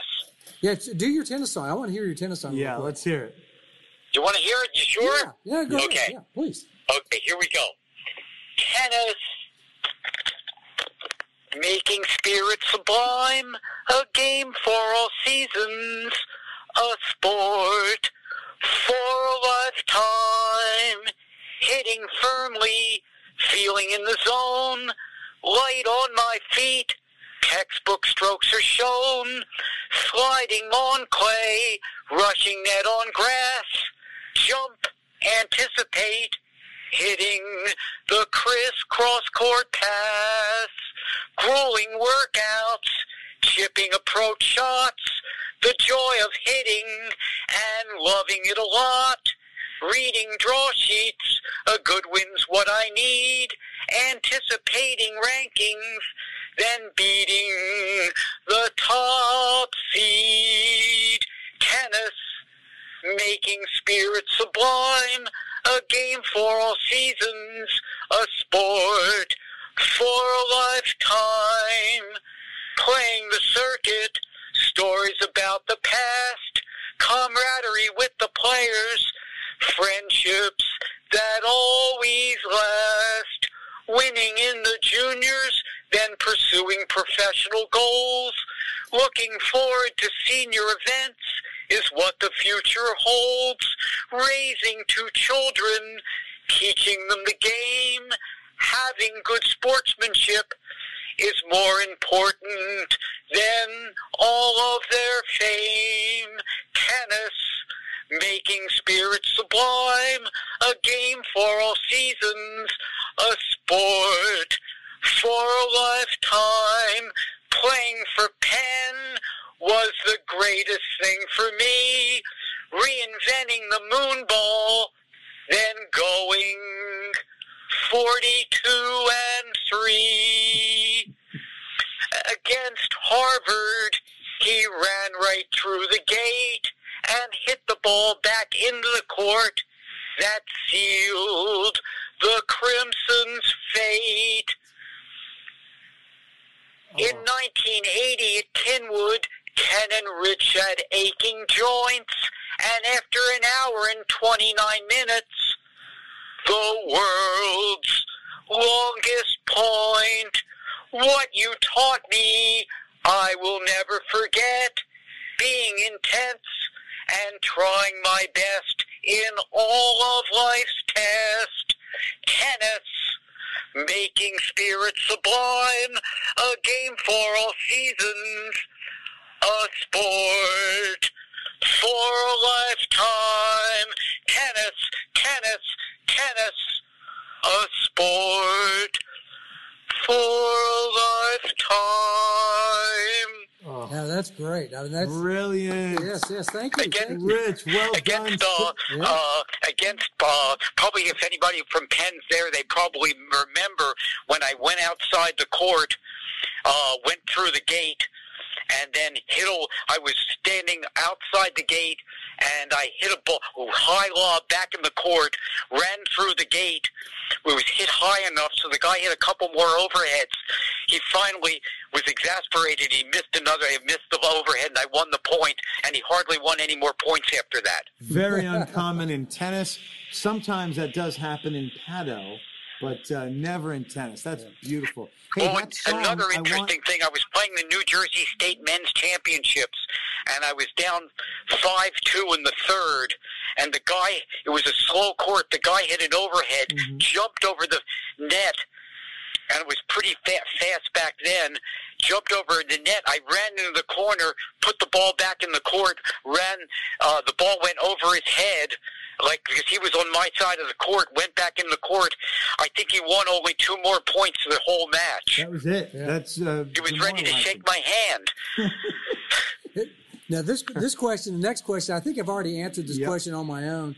Uh, if you're in a band, if you were in a band, would you be the lead guitarist, drummer, keyboards, bass guitarist, and I'm going to say lead singer? Which What do you think, Chris? what- what- after that Well, song I there. play the guitar a little bit. I'm not very good, Oh, so really? and I don't think I sing that well either. Yeah, I I not think. I would be. I would like to think of myself as a songwriter, although I'm not that that good at that either. Uh, I remember. Uh, uh, I uh, somebody asked me uh, to. Uh, uh, uh, to, to hear some of my songs, and they said, "Oh, your songs are great. We want to produce them." And I gave them a pretty large sum of money. I, my, my name might have been Mark Cohen rather than Richard because I was a good Mark. I never heard from the guy since. So No, no, that you- didn't. you- But, in, but another interesting story. of I remember I went up to a pro tournament with Josh in the Poconos. It was a, a fifty thousand dollar tournament. This guy came. He was on the Israeli Davis Cup team. He was one ninety two in the world, and they had an opening in the draw, and they put me in against him. Uh, and he was the top seed. I think he was coming there to get the twenty thousand dollar prize money. I didn't win any points until six love, four love. All of a sudden, at I hit a drop shot. It was a good drop shot from behind the baseline. He came charging in for it at full speed. He didn't need the point. He wouldn't have. He wouldn't have lost any points to me anyway, except maybe this point. He pulled a muscle, could not walk, and he had to default to me. Oh. I'm in the second round of a pro tournament, got an ITF point, Yeah. and uh, uh, when I was, uh, uh, I think Josh was, uh, I was about 52 years old. Josh was like uh, 15. Uh, he had a wild card in the tournament. Josh lost in the first round. I'm in the second round. I got killed I, uh, in the next match uh, in in about 45 minutes, and uh, but I had a win over this guy that was one uh, with winning one point was 192 in the world Was when I was that, um, 52. Rich, was that Oren Motevassel? What? No, it wasn't. It was. uh I'm trying to think. He had two first names. I think his last name was David, and his first. I can't remember his first name. But he played two on the uh Israeli Davis Cup team, uh, and uh played one of the grand, qualified for one of the Grand Slams that year. But he was he was an excellent player. I mean, he was blowing me off the court. Yeah. He would have blown me off the court anyway. And if he, wasn't excellent, he was mm-hmm. 20 levels above me. And in tennis, you can't beat anybody unless something fluky happens that's five levels above you. Maybe if you have a good day, you can beat somebody two levels above me. This guy was 20 levels above me. I mean, I won no points except that one drop shot at six love, four love. Tremendous point. So that so that's an so that's an interesting story. Yeah, thank you. I did have a good drop shot then when I was 52, What- and I have a I have a pretty good uh, like I have a pretty good and interesting stroke. I have I probably have.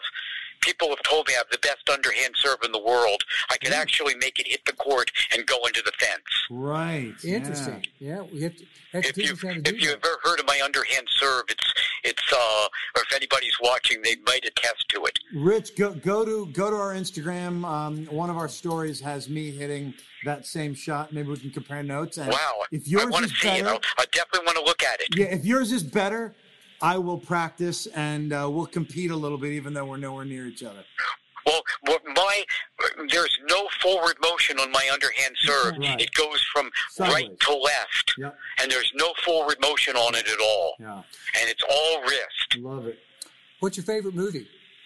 Favorite movie? Um, let's see. Uh,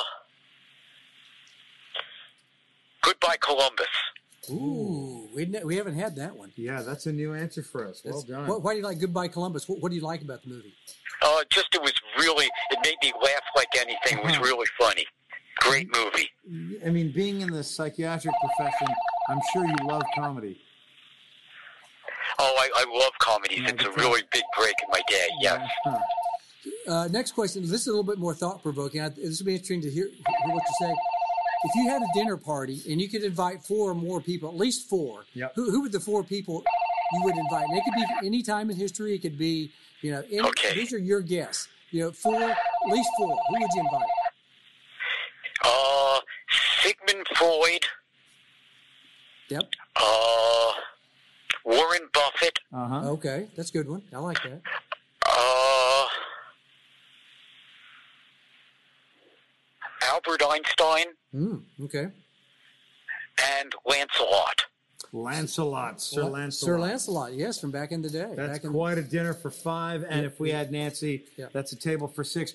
What are you and Nancy preparing for? Let, let Nancy let Nancy come to that party too. Oh, yeah, okay. Yeah, we did. We did. Yeah, yeah. What, what have you and Nancy prepared for that dinner? Uh, what would you be eating? she she's Italian and she makes great Italian food. Excellent. Lasagna or, or spaghetti or you know Uh, parmesan? she uh, well, she grew up on a mushroom farm in Kennett Square and makes unbelievable mushrooms with great Italian uh, uh, pastas. Oh, that sounds remarkable. And uh, I haven't had dinner, so thank you very much. Yeah, we'll come over to your house. Yeah. We'll have to have you come over to dinner sometime. It'd be wonderful. Good, good. All right. East Coast or West Coast? Are you an East Coast guy or West Coast guy? I have a feeling I know this answer. Oh, it's definitely East Coast. Mountains or Uh, Freddie Levin uh, just wrote to me. He Yep. said uh, he aced me with the first underhand serve I ever saw. I now use it. He, I can't read the rest of it, Freddie. Maybe He because it says, doesn't. uh, I now use it when I get desperate or dot, dot, dot, when I want to do my best Nick Kyrgios impression. or Michael Chang? That's funny. I I added couldn't that. go down on that. Sorry, I added that. Sorry. No, I, I didn't. I didn't remember that I aced. him- I, I aced him with it. I remember I did use it in the juniors, Excellent. and then I stopped using it. I think when I was 18, Mhm. and then I uh, I used it once in a in a big match against uh, Dartmouth uh, in a in a third set tiebreaker Wow. when we really when the match was four all and we really needed to win the match and and I was exhausted. I don't think I ever used it in college besides that, and then I didn't use it until until senior tennis Excellent. Again. Mount, mountains or beach? Are you a mountain guy or beach guy? Uh, definitely beach. Beach. Sunrise? Are you a sunrise or sunset?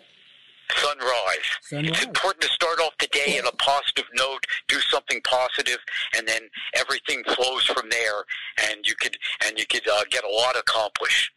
And As we were talking about depression before, Yes. but by patients that are depressed, it's hard for them to do one thing in the day. When you're not depressed, if you start off the day on the positive note, you can get hundreds of things done because one thing just leads to another. Yep. So that's an important thing to understand. What a champion answer. Thank you. S- sunrise at the beach, right? The best. nothing- Yes, that'd be wonderful. I'd love it. What's your favorite season? Are you a summer guy, fall, winter, spring? What, what do you like? Well, obviously summer because there's seasons in Philadelphia, and I can play outdoor clay court tennis. I, uh, my uh, club I play at right now, Martin's Dam, is the gla- best Har-Tru courts in the city, and uh, uh, I uh, hit at least two hours every day there during the summer, and so I'm definitely a summer guy. I play, uh, I hit two hours indoors during the winter, and uh, the, the courts I play at, uh, Healthplex, has an indoor track around it, and so I'll, that's where. So I used to go outside and run at, at Franklin Field. Uh, now I don't have to. That I play on these indoor courts, and there's an indoor track, and it's not banked. Five times around, it's a mile. So I so I would run afterwards. Now I find. I ran a 10K every day for years. I find the optimal thing for running and playing tennis is about three miles. More than that, my legs get heavy and I'm not as fast on the court. But I just love running because I get high from running and high from playing tennis. Excellent. And so if you after the if after when you get to be a senior, if you can find things you like doing and do them every day, do them every day if they're healthy. Are you are you a, a like a Philly fanatic? You know, Sixers, you know, Eagles, Flyers, all the. Well, uh, well, I try like I've a lot of their uh, uh, jo- Josh like. Uh, coach is the guy that owns the Eagles, and he goes to a lot of the Eagles games, Uh-huh. and uh, uh, and so, but I, but I, I've treated a lot of uh, the Eagles and Sixers and Phillies throughout the years because I'm uh, like I've, in fact I've treated a lot of uh, professional uh, tennis players too because sports psych- psychiatry is one of my side specialties. It's an interesting story. I treated this guy from India. I'm not going to mention his name. Uh, he I worked with him for two weeks. He won Junior Wimbledon, but then uh, went into a uh, uh, uh, couldn't break the, the was about 200 in the world. So he hit with me every day for two weeks, and I worked on mental tough with the toughness. The next week, he qualified for a tournament in Japan and beat Edberg, who was three in the world at the time. And I never saw him again, but I looked up his ranking a year later, and I think we had to consolidate the gains we did because he was he was in the low 400s in the world a year later. He had game. He was just too nice and too kind to, to everybody and didn't really couldn't get intensity out there although he he had every shot in the world very talented guy And and beat Edberg, one of the uh, one of the one all of the best. timers. Yeah. Yeah. What's your, what's your favorite holiday? What's your favorite holiday? What's what's uh, Doc Cohen like? Holiday like? uh let's see uh A lot of good ones. They had a lot of good answers too. Well christmas and hanukkah are good because we celebrate them both Uh-huh. so it's good to, it's good to have both of them Yep, I agree. What do you like? uh so there was a double bonus they Double- occur about the same a time twofer. A twofer. Yeah. What do you like to do in your spare time besides play tennis? Well, I don't have that much spare time, so so I kind of use my spare time to play tennis and run, uh, and uh, maybe uh, spending time with my family. But uh, so, but not having that much spare time because I'm still seeing uh, patients. Uh, I do a lot of legal psychiatry all around the country. Judges, I'm a neutral witness. I don't take sides. I don't get paid that much money to do it, but I'd rather have it that way. When I first went into uh, uh, psychiatry, lawyers would call me up, please take this case, and they'd say, you know, and I would give them an honest opinion, and they yell about me because they said this ruined my case, and I would make more money. But so then I stopped taking anybody's side, and I'm just a neutral witness. So so I just read medical records, and I tell the judges the truth. I and I don't get paid that much money, but I feel I can sleep at night doing that. The in psychiatry, you can take anybody's side, and it, you can be very skewed. And I didn't feel comfortable doing that. So all I'll do in legal psychiatry is just tell the truth and read medical records. And so therefore, the judges know they call me all. I get called from. I do a lot of cases in California, uh, so I get called all around the country uh, all week long, and then I see patients on weekends right now. Sounds great, Rich. And I'm doing a lot of telepsychiatry right now because of the virus, Yeah, it's uh, over the computer or telephone. which which is a um, little harder because I really have to see the person in in person to really be able to get a good idea. So it takes me longer to try to to try to do that. Right, the body language. Um, shifting to the next question, uh, we've had some entertaining answers out of this one. Uh, be as honest as you would with one of your cases, um, especially as a science guy. Do you believe in the paranormal? Ghosts, spirits, I'm apparitions. I'm open to I I'm open to anything. Yeah. I'm non-judgmental, and uh, you know I don't judge that. Uh, I have to see scientific. I'd like to see scientific evidence, but I'm open to anything. So, yeah. What about uh, extraterrestrials? Have you have you uh, you believe in the little green men, Klingons, Romulans? Uh, Uh, I'm open to anything. I haven't seen.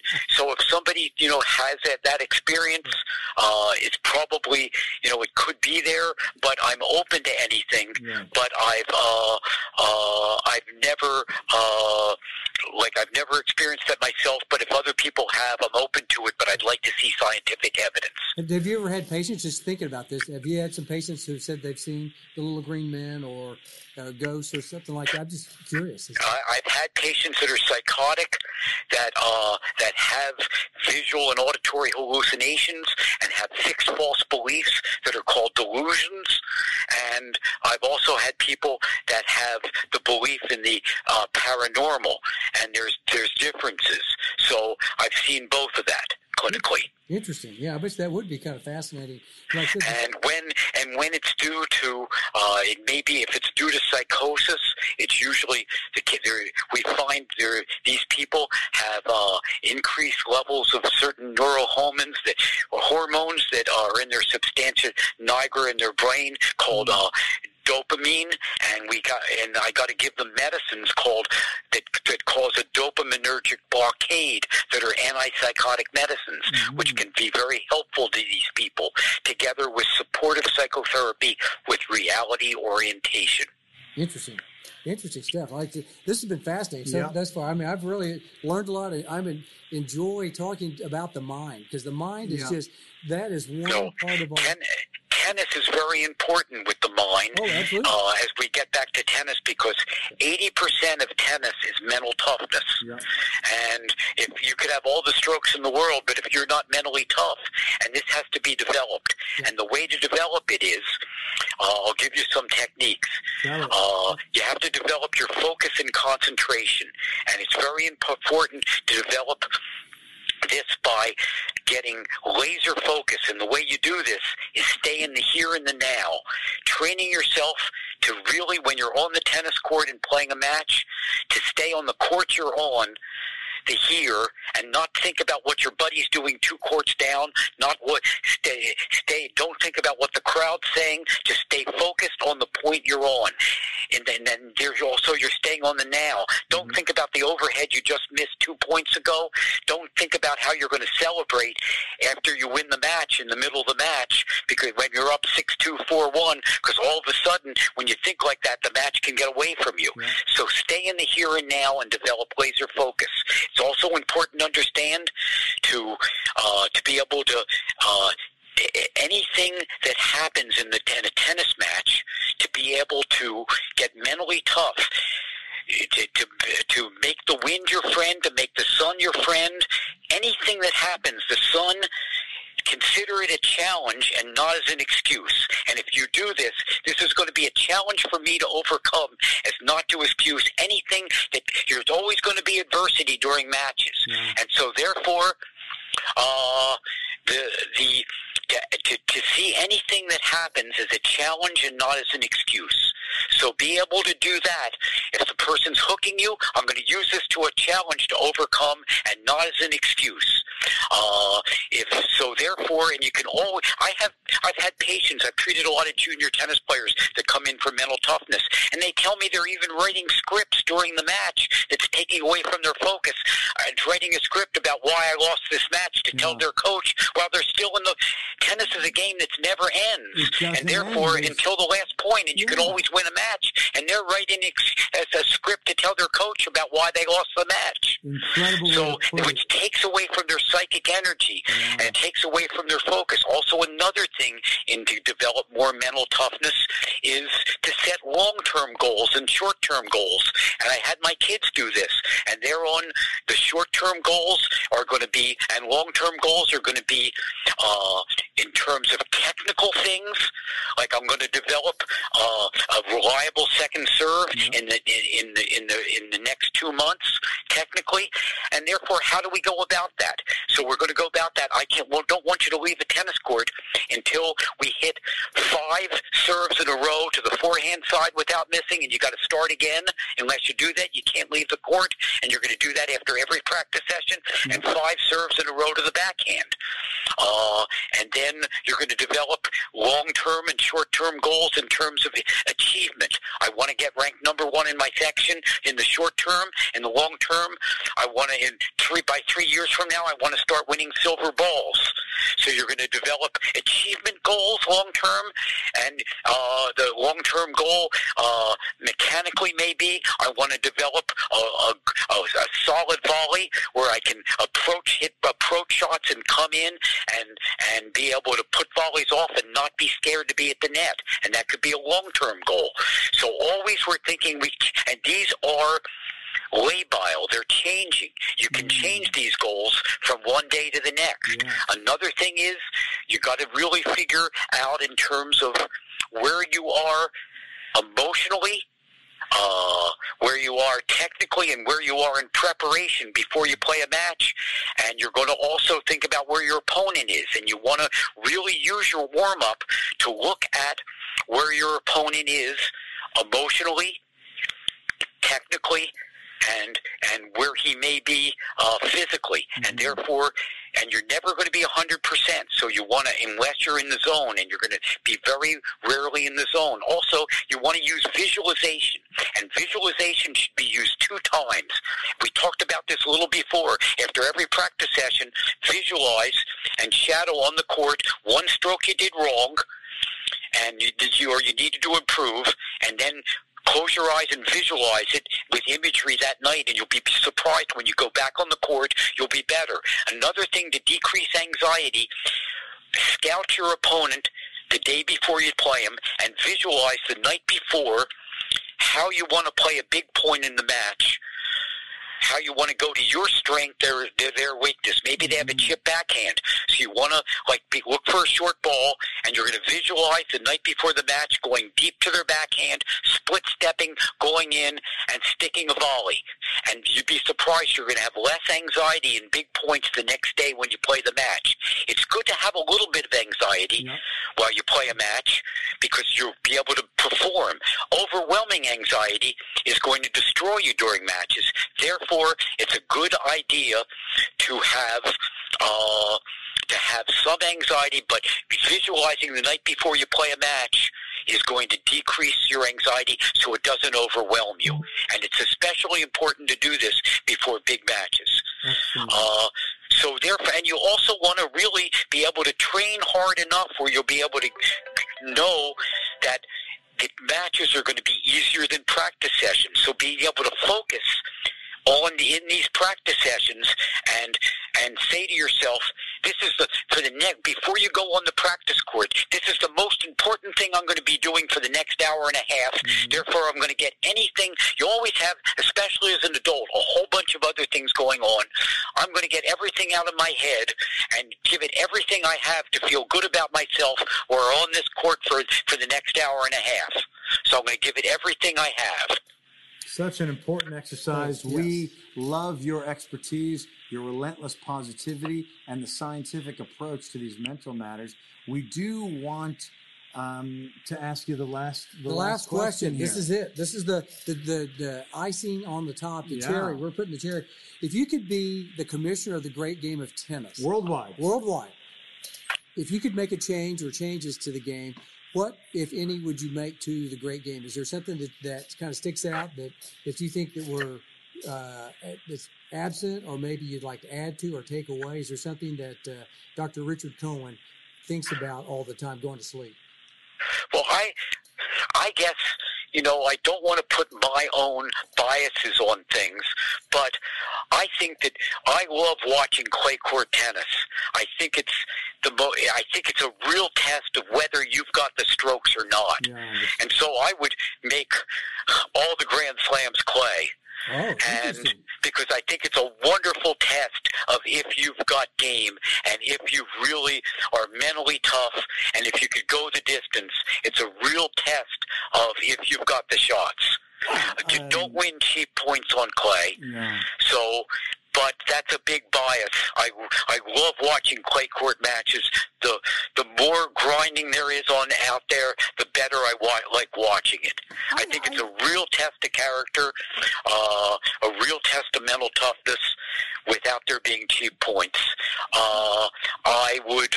Uh, I would emphasize uh, the joy of hitting for people, and uh, I would have people uh, play more aerobic tennis to be able to get their strokes down so they can enjoy practice sessions where hitting just where you could get the joy of hitting and let uh, and I would encourage that and let uh, like practice sessions where where just hitting would be an hour with one ball, so they could get uh, develop aerobically and feel uh, feel better.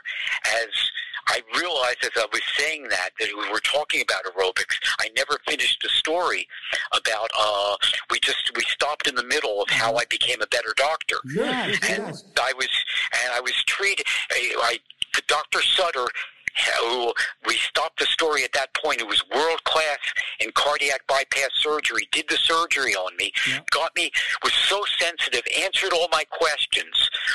I was going through such a difficult time, and uh, Dr. McGeehan answered all my questions. Their nurse practitioners did. They were so kind to me, and they spent. I had a lot of anxieties we talked about before.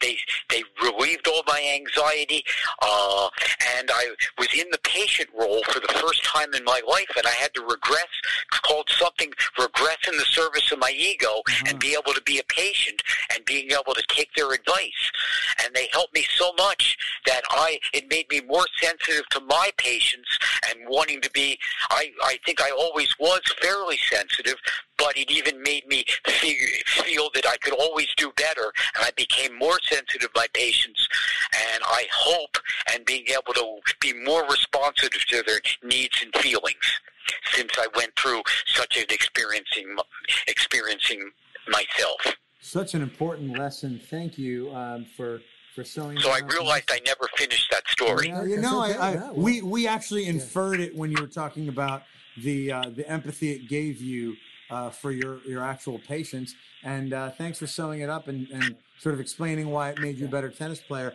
I do and, want. and, and as I told you before, to be a, you know, the book knowledge is maybe 10% of being a good psychiatrist. Yeah. The three characteristics you have to have, and I want to emphasize this, is empathy, being able to put yourself in the other person's shoes. It's not sympathy, but it's it's really being able to understand exactly how they feel, being genuine, uh, being myself as I interact with them, not putting on any airs, and being non-judgmental Mm, being being not judging them as a person, but being able to. And if you have those three traits, being non-judgmental, accepting, uh, being able to be genuine. Uh, and uh, being able to be empathetic, you're going to be a good therapist. And book knowledge is maybe 10% of that. So tho- those are all important things to understand. it really sounds like your eighty percent stat about how uh, tennis is eighty percent mental. Uh, it's about twenty percent That, that's definitely right, and Very it's similar. important to really. You've seen these world beaters in practice. They they're they're machine gunning the ball over the net. They're not getting any margin of error. They're not thinking about depth. They're just machine gun. They look like world class players, and they get on the tennis court and they fall apart. I remember there was this uh, one guy that Josh played. He was from Australia. Josh was 18, uh, and he was up 5 1, blowing Josh off the court.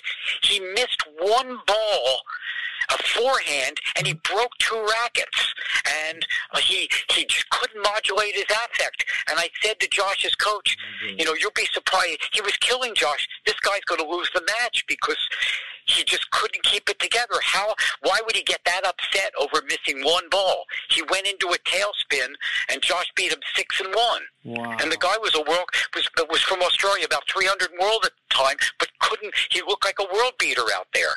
Had had big big serve, big volley. Every, he had all the shots, but he couldn't put it together. And emotionally, so therefore, as we the affective domain comes before the cognitive domain, you better have your emotions together before like any thoughts come up or any of the great uh, strokes you have in the game. So these are important things to understand.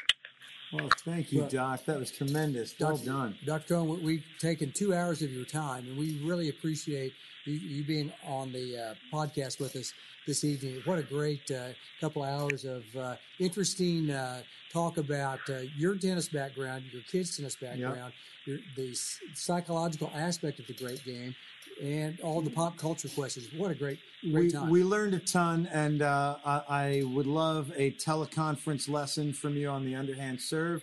And we'll be in touch, my friend. Thank you, Rich. Hey, St- today it's my pleasure. You know, it was a pleasure to talk to you today. Have a wonderful night, and you guys are great. And uh, I'm going to look over that underhand serve, uh, and we'll go over it, okay? And uh, and I'll say hi to Josh and Julia that you're going to get in touch with them in the Oh, future. We will. Oh. Thank No, you. no. Thanks, If- Doc. If, you ever come to Dallas, we want to, we want you to come to Dallas. It's Hey, gonna well, be- I'm going to I'm going to come over to your club. We're going we're, we're going to hit uh, when I get have to Dallas. Har-Tru uh, Yes. over at, at where Craig is the uh, Yeah, director of tennis. This is Bent Tree CC, Yeah. And we'll go over there and hit some uh, like hopefully a nice hot humid day and just a lot of 300 ball God, that- I'd love it.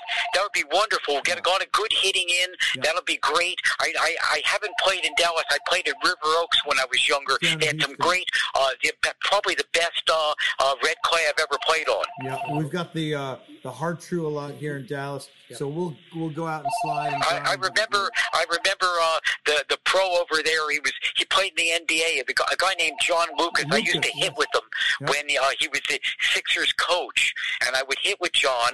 And then uh, after, in fact, he was really big into substance abuse problems, and we used to always talk about it. I got some good hits with him. John was actually it was an interesting story. He was not only the uh, he was an All American tennis player. He won the NCAA's, but he was also the number one draft choice in the NBA too.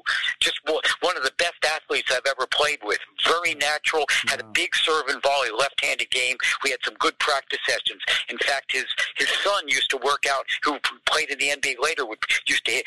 We would have him him come out. He would hit with Josh a lot, and he would get me some great tic- t- tickets to all the Sixer games. Well, like he went off and uh, after he he was a pro over at River Oaks after he left the Sixers. I remember. Yes, That's yeah, yeah. John Lucas was quite quite an athlete. Uh, Oh, unbelievable athlete. It was Good really a great experience in practicing with him.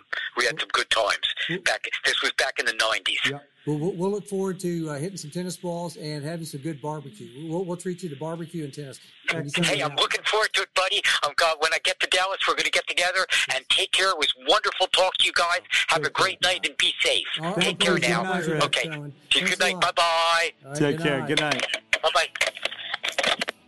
All right, everybody. Uh, thanks for listening to season one, episode 37 of At the Net Podcast. 37. 37 there, AJ. Be sure to tell a friend or friends as we like your peeps and hopefully they'll like us. Also, be sure to join us for episode 38 next week with Cheryl Halpern. Oh, yes, Cheryl Halpern from Cheryl. Buddy Up Tennis. You, you'll enjoy seeing uh, Cheryl Halpern with Buddy Up Tennis uh, next Sunday night. Uh, and that's the tennis news as it, It seems to us. Good night from Thank you. Dallas, Texas. Good night, Or everybody. maybe some bunker. Maybe are we in a bunker? We're in a bunker right between our homes. Oh, okay. We'll see you later. Yeah.